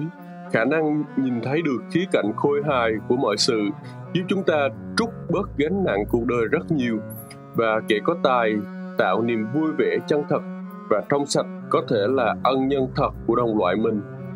Tuy nhiên, vốn là một món quà từ Đức Chúa Trời, nụ cười vẫn thường bị lạm dụng hơn bất cứ một quà tặng nào khác và thường biến phước hạnh ra rủa xả khi nụ cười nằm, nhằm công kích những vật thiên liêng cùng người thánh khiết khi được dùng để giảm giá trị và hạ thấp những gì cao trọng cùng đáng kính, khi bị sử dụng làm khí giới tra tấn khuyết điểm cùng che giấu và vẻ khích bỉ. Lúc đó, thay vì là lớp bọt trong mỗi ly giữa bàn tiệc cuộc đời, nụ cười trở thành chất độc chết người. Cái cười đã đưa bọn lính vào những hành động vô nhân đạo. Nó che đậy không cho họ nhìn thấy bản chất thật của việc họ làm và đó gây thương tích nơi đấng Christ còn sâu hơn cả lần đòn của Philat. Điểm thứ hai cần lưu ý ấy là Ngài bị chống đối, vào lúc này được xem là ngược lại với vương tước làm đấng cứu chủ của Ngài. Lần này khác hẳn với lần trước khi Ngài bị lợi dụng sau cuộc xét xử của giáo hội. Tiếp theo là họ chế diệu chức vụ tiên tri của Ngài. Khi đã bịt mắt Ngài lại, họ vả vào mặt Ngài bảo rằng Hãy nói tiên tri thử xem ai đã đánh ngươi Mặt khác, ở đây sự chế diễu nhằm vào toàn thể sự kiện Ngài tự xưng là vua, quân lính xem đó là một điều ngu xuẩn và đùa cợt khi thấy một người có vẻ hèn hạ, cố thế và yếu đuối như vậy lại dám nuôi ước vọng cao xa đến thế. Từ đó lời tuyên bố của Đấng Christ cũng đã nhiều lần gây ra thái độ cười nhạo tương tự. Ngài là vua muôn nước, thế nhưng vua chúa cùng chính khách trần gian này đã chế diệu ý tưởng cho rằng mọi kế hoạch cùng tham vọng của họ đều bị ý muốn và luật lệ của Ngài chi phối. Cả những nơi tự xưng là công nhận thẩm quyền của Ngài, dù tránh thể quý tộc hay là dân chủ, thì cũng vẫn chưa ý thức được rê quyền lập pháp cùng phong tục của họ phải được quy định bởi lời của Ngài. Ngài là vua của hội thánh Andrew Melville đã từng tâu với vua James rằng tại xứ Tô Cách Lan có hai vua và hai vương quốc đó là vua James đứng đầu khối thịnh vượng chung và Jesus Christ, vua của hội thánh. Trong đó, James Đệ Lục là một công dân và đối với vương quốc của Jesus Christ, James Đệ Lục không giữ địa vị một ông vua hoặc lãnh chúa hay nguyên thủ mà chỉ là một phần tử. Toàn thể lịch sử hội thánh Tô Cách Lan là cả một cuộc tranh đấu gia dẳng để giữ vững lễ thật này, nhưng cuộc tranh đấu cũng thường phải đương đầu với những chống đối gần như là nhục nhã như tình trạng Chúa Giêsu đã gánh chịu nơi biệt thự Phi Lát. Điều quan trọng hơn hết là phải chấp nhận vai trò vương bá của Đấng Christ trong lĩnh vực đời sống cá nhân. Thế nhưng, chính nơi này lại kháng cự ý chỉ của Ngài mạnh mẽ nhất. Chúng ta trung thành với Ngài qua miệng lưỡi, nhưng trong lĩnh vực nào chúng ta mới thắng được tính xác thịt cách toàn vẹn đến nỗi Ngài có thể định đoạt việc làm cùng thú tiêu khiển của chúng ta và dẫn dắt chúng ta vào trong cách sử dụng thời giờ, phương tiện và sức lực để địa vị của Ngài được nổi bật qua đời sống của chúng ta. Bài học thứ ba ấy là nhận biết rằng những gì Chúa Giêsu gánh chịu lúc này đều vì cớ chúng ta. Hình ảnh ăn sâu nhất và trí tưởng tượng của người tín đồ đấng Christ trong bức tranh này chính là máu miệng bằng gai. Nó bao hàm một vẻ gì bất thường và biểu lộ ý giỡn cợt cùng tài xảo của kẻ thô bạo. Hơn nữa vì mọi người đều cảm biết gai đâm thế nào rồi, cho nên chính bạo gai đã đem cho chúng ta gần đến nỗi thống khổ của cái cánh đau thương hơn bất kỳ một hình ảnh nào khác. Nhưng điểm chính yếu là biểu tượng của nó trong tâm trí của tín đồ chúng ta. Khi Adam và Eva bị đuổi khỏi vườn và bước vào thế giới trống rỗng đầy lao khổ, hình phạt của họ phải chịu ấy là đất sẽ sinh gai cỏ và tật lê.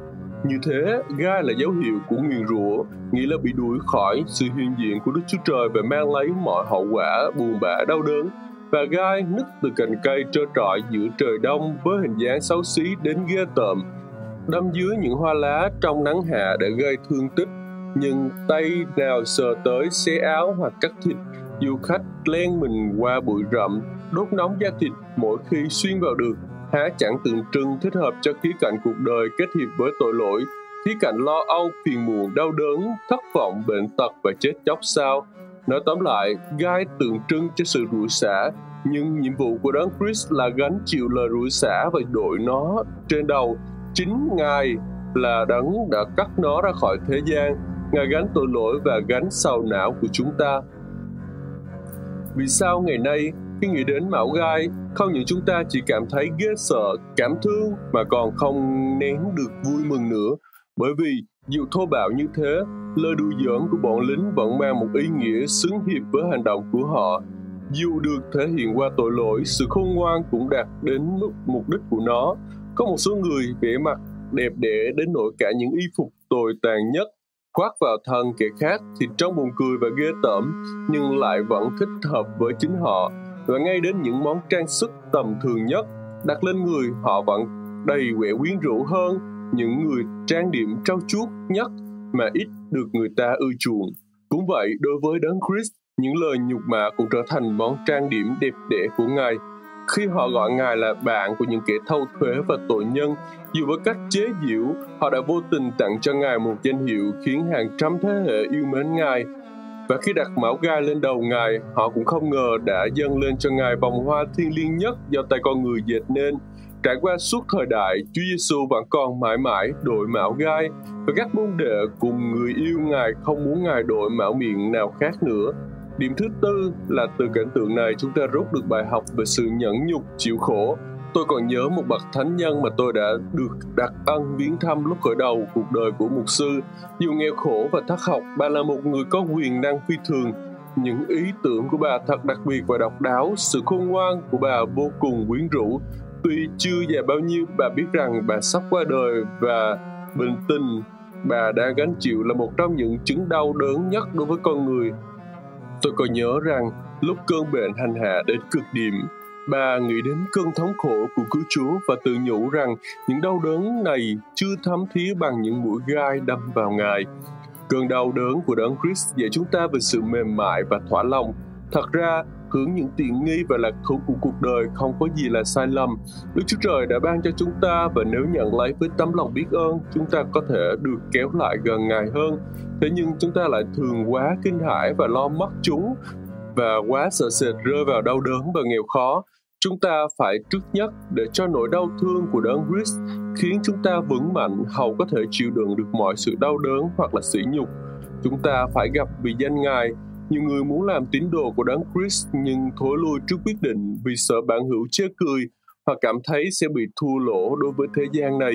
Tuy nhiên chúng ta không thể nhìn cơn đau thương của cứu Chúa mà lại không thấy hổ thẹn cho những sợ hãi, hèn nhát như thế nếu hiện nay mạo gai của Đấng Christ trở thành mối kiêu hãnh và bài ca của loài người cùng thiên sứ, bạn hãy tin rằng mỗi cành gai trong mão mà có thể chúng ta sẽ phải đội một ngày nào đó sẽ biến lên món trang điểm trói lòa nhất của chúng ta.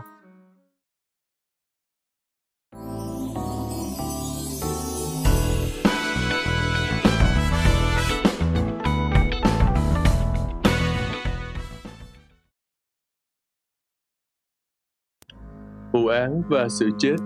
Giêsu Christ, chương số 8 thảm bại của Philat chúng ta đã dừng lại khá lâu tại tòa án Philat Philat đã giữ chúng ta lâu quá. Với cái liếc nhìn đầu tiên của vụ án, ông đã thừa nhận rõ bổn phận của ông. Thế nhưng, thay vì hành động tức khắc theo niềm tin xác tín của mình, ông lại trì hoãn. Một cử chỉ trì hoãn như thế ít khi mang lại kết quả tốt đẹp được.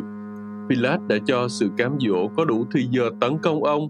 Thật ra ông đã kháng cự, đã chiến đấu khổ nhọc và lâu dài. Tuy nhiên, chẳng thà trước đó ông đừng nhường dịp tiện đó cho nó và cuối cùng ông đã ngã quỵ cách đau đớn. Pilat giao Chúa Giêsu cho người ta đánh đòn. Chúng ta tưởng chừng như ông đã nộp ngài cho thập tự giá và dân Do Thái cũng chỉ có thể nghĩ như vậy vì đánh đòn thường thường đến trước giai đoạn đóng đinh Do vậy, ông vẫn chưa rời bỏ ý nghĩ cứu Đức Chúa Giêsu Christ. Ông vẫn bí mật khăng khăng giữ ý định của mình, đánh đòn rồi tha cho Ngài. Có lẽ nếu ông đã đi vào trong đang khi Ngài bị đánh đòn thì chắc vợ ông đã khuyên ông và cố gắng thêm vì cớ người công bình này rồi. Dầu sao, ông đã bước ra sân khấu nơi dân Do Thái đang đứng, tuyên bố vụ án chưa chấm dứt. Và lúc Chúa Giêsu bị đánh đòn xong, bước tới, ông quay lại chỉ vào Ngài nói lớn với vẻ xúc động sâu xa. Kìa xem, người này, đó là một biểu lộ của lòng trắc ẩn tự nhiên, một lời kêu gọi dân Do Thái thức tỉnh bằng cách kéo dài vụ án. Rõ ràng Chúa Giêsu chẳng phải là kẻ đúng như họ đã cố tình gán cho Ngài, dù sao Ngài cũng đã chịu đau đớn vừa đủ rồi. Tuy nhiên, tâm trí của người tín đồ đấng Christ ở mọi thời đại vẫn cảm thấy một ý nghĩa sâu xa hơn chính Phi-lát định nói qua những lời này, cũng như cà phê đã thốt ra một lẽ thật cao cả hơn. Ông nhận biết khi bảo rằng thà một người cho cả dân tộc thì tốt hơn. Cũng vậy, lúc thốt ra lời này, quan tổng đốc không ngờ mình là một tiên tri, và bao nhà truyền đạo thuộc thời đại kế tiếp cũng đã mượn lời này của ông chỉ vào Chúa Giêsu la lên rằng kìa xem người này các họa sĩ đã chọn chính giây phút này khi mà Chúa Giêsu từ trong bước ra, máu chảy ròng ròng từ những lần đòn tàn bạo. Mình khoác chiếc áo đỏ điều và đầu đội mão gai để vẽ chân dung thống khổ nhân, tức người đau khổ. Đồng thời phần lớn những bức tranh vô giá đều mang để tựa SS Homo. Philat đã thốt ra hai câu nói mà người đời sẽ không bao giờ quên được. Đó là trước hết, câu hỏi lẽ thật là gì? Và sau là tiếng kêu kìa xem người này.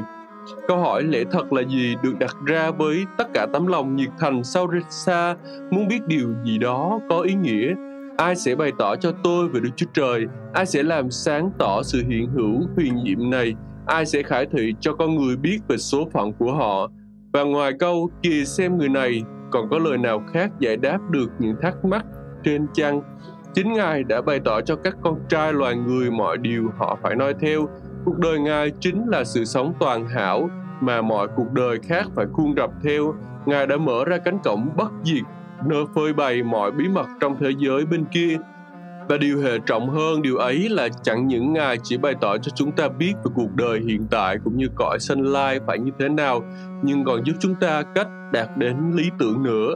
Ngài không những chỉ là hình ảnh của toàn thiện mà còn là đấng cứu mọi người khỏi tội lỗi.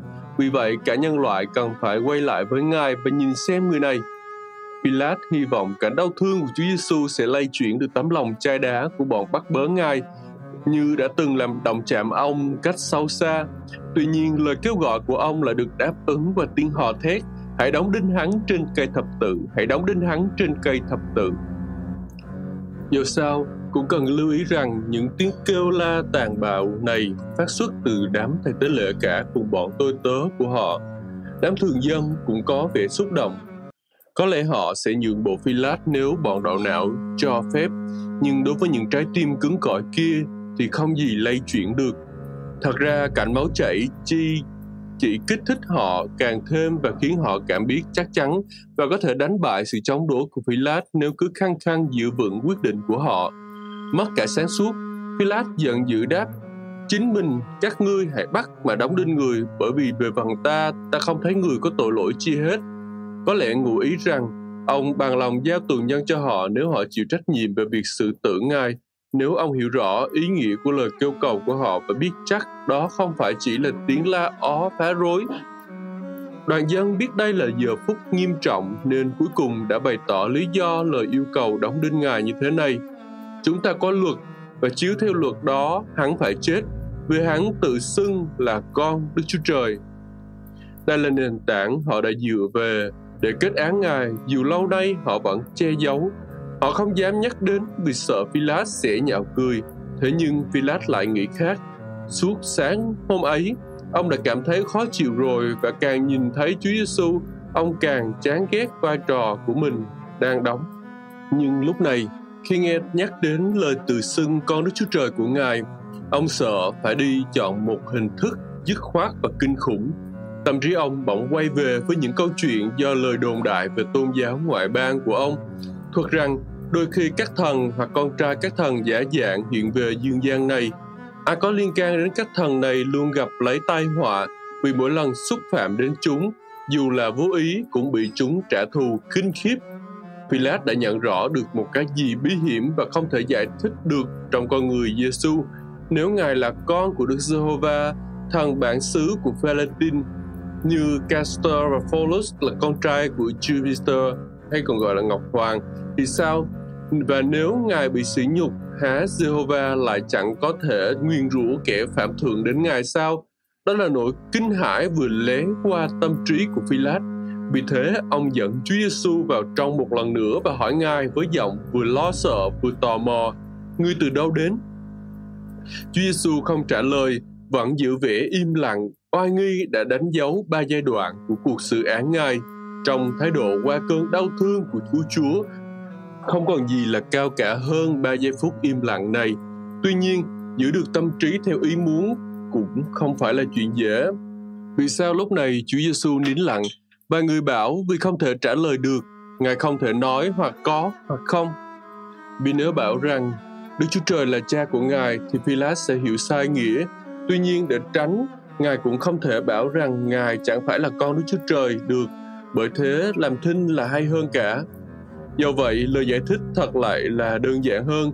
Chúa Giêsu không đáp Ngài có phải là con Đức Chúa Trời hay không, bởi có Ngài không muốn được thả ra vì lý do này.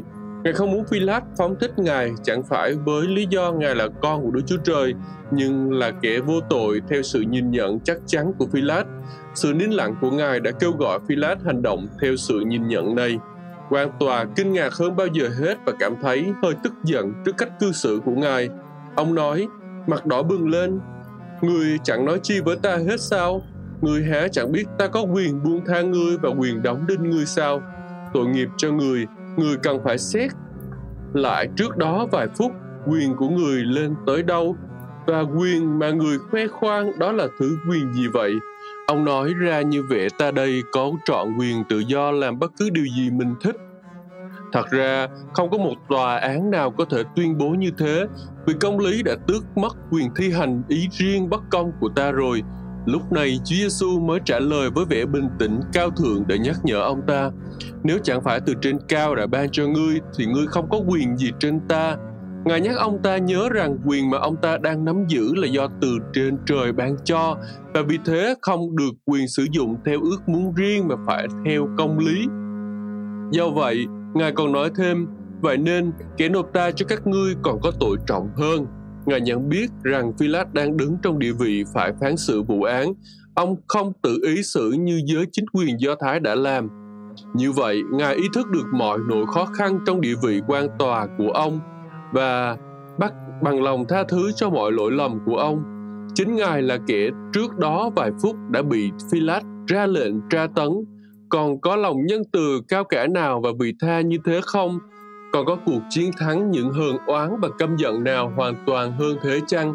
Nếu sự nín lặng của đấng Christ là cao cả thì khi Ngài mở miệng, lời nói Ngài cũng không kém phần cao cả chút nào. Cảm biết lòng cao cả và rộng lượng của tù nhân minh, Pilat bước ra và đánh liều quả quyết phóng thích Ngài. Giang Do Thái đã đọc được thấy vẻ cương quyết ấy trên gương mặt ông ta. Cuối cùng, họ rút khí giới cuối cùng ra, thứ khí giới xưa nay vẫn bị trừ và có đủ khả năng dọa nhát phi lát họ lâm lê kiện ông lên hoàng đế và đó là ý nghĩ của tiếng kêu la của họ lúc này. Ví bằng quan tha người này thì quan không phải là trung thần của Caesar. Vì hệ ai tự xưng là vua ấy là sướng lên nghịch cùng Caesar vậy một quan tổng đốc La Mã không sợ gì hơn là bị kiện cáo đến La Mã và trong trường hợp của Philat, một cáo trạng với nhiều lý lẽ như thế chắc hẳn còn nguy hiểm hơn nhiều. Thời bấy giờ ngôi đế quốc do một nhân vật nghi ngờ hơn hết nắm giữ Tiberius có vẻ thích sỉ nhục và làm tủi hổ kẻ thuộc hạ mình. Hơn nữa, vào lúc này, ông lại là một con người đặc biệt nguy hiểm. Thân thể bệnh tật, hình phạt của một đời sống trụy lạc đã khiến ông buồn bực và dữ tợn. Thật ra, ông chỉ hơn người điên một chút mà thôi. Buồn bã, nghi ngờ và ranh mạnh hiểm độc. Chắc hẳn không một tội trạng nào sẽ khiến ông ta vui thích bằng tội mà họ định kiện Phi Khắp La Mã, ai cũng biết rằng dân Đông Phương đang mong đợi một đấng Messi và quan tổng đốc nào bị cáo là ưu đãi hoặc làm ngơ trước một lời mạo nhận như thế chắc chắn sẽ bị triệu hồi có thể là lưu đày và sự tử nữa. Amicus Caesaris, bạn của Caesar, là một trong những chức tước mà một con người ở địa vị của Pilat khao khát. Hơn nữa, bị buộc tội là đã hành động không giống như bạn hữu với Caesar thì lại càng nguy hiểm hơn biết bao nhiêu. Tuy nhiên, vẫn còn một yếu tố khác nữa giúp cho chính quyền Do Thái dọa nhát Philat, ấy là ông thừa rõ nếu đem đưa ra ánh sáng thì thế nào dân chúng cũng sẽ có điều nhiều điểm kiện cáo lối cai trị của ông. Một điểm hay ở đây ấy là trong tác phẩm của một tác giả đương thời có ghi lại nỗi lo sợ của Philat trước cùng một sự ngâm đe như ở trường hợp này như sau. Ông sợ rằng nếu một phái đoàn Do Thái được gửi đến La Mã, chắc họ sẽ thảo luận về tất cả những trển mãn trong chính phủ của ông cùng là sự làm thâu thuế má, xét xử bất công, hình phạt giả mang. Đó là đặc điểm cuộc đời quá khứ của Philat. Và lúc này ông sắp sửa làm một việc nhân đạo và công bình. Quá khứ đó đã ngăn trở ông không có gì có thể phá hỏng mạnh mẽ những quyết định đẹp đẽ cùng làm tê liệt những cố gắng cao cả bằng sức nặng chết chóc của những tội lỗi quá khứ.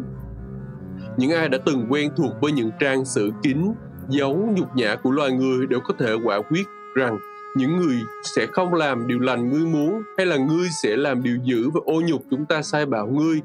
Có những đoàn thể trong đó người ta không thể nói những lời đẹp đẽ cao thượng mà người ta có thể nói ở những nơi khác. Bởi cớ ngày nay, có những người đã nhận biết mình đã sống mâu thuẫn với chính mình nhiều quá, đều để chê cười tư tưởng khoan dung vừa nảy sanh trong óc ông ta, đã ngăn chặn lời nói cao đẹp trên đôi môi và đã làm bại sụi mọi nghị lực hoạt động của chúng ta đó là gì? Há chẳng phải là giọng thì thầm bên trong bảo ta rằng hãy nhớ lần trước ngươi đã thất bại thế nào rồi sao? và đó chính là sự ngăn trở của tội lỗi trong quá khứ nó không cho phép chúng ta làm điều lành mình muốn thế nhưng nếu một người đã lỡ sống một quá khứ gian ác rồi thì bây giờ phải làm gì Pilat cần phải xử như thế nào? Chỉ có một cách ấy là tập trung mọi phương pháp sức lực coi thường mọi hậu quả trong tương lai và tiến tới làm điều ngay thẳng. Chỉ cần một bước tiến trung thành với lương tâm một lời xưng tội trong phút chốc sẽ đánh bại được quyền năng của bạo lực và giải thoát được con người mê ngủ, thoát khỏi ngục tù ô nhục của dĩ vãng. Thằng ơi, Philat lại không đủ sức để làm điều đó, vì cớ công bình, vì cớ một người Galileo đáng mến và vô tội nhưng vô danh và cô thế thế này, mà phải hầu tòa tại La Mã cùng nhận lấy án tù đầy, nghèo đói. Con người của triết học thế gian này không thể nào vươn lên đến một cao độ như thế được Người thuộc về thế gian đã từng hô hấp bằng những đặc ân lạc thú cùng an ủi của nó từ lâu rồi, nên khi nghe lời ngâm đe của dân chúng, người vội đầu hàng vô điều kiện. Như thế, sự kiên quyết và cuồng nhiệt của dân Do Thái đã chiến thắng.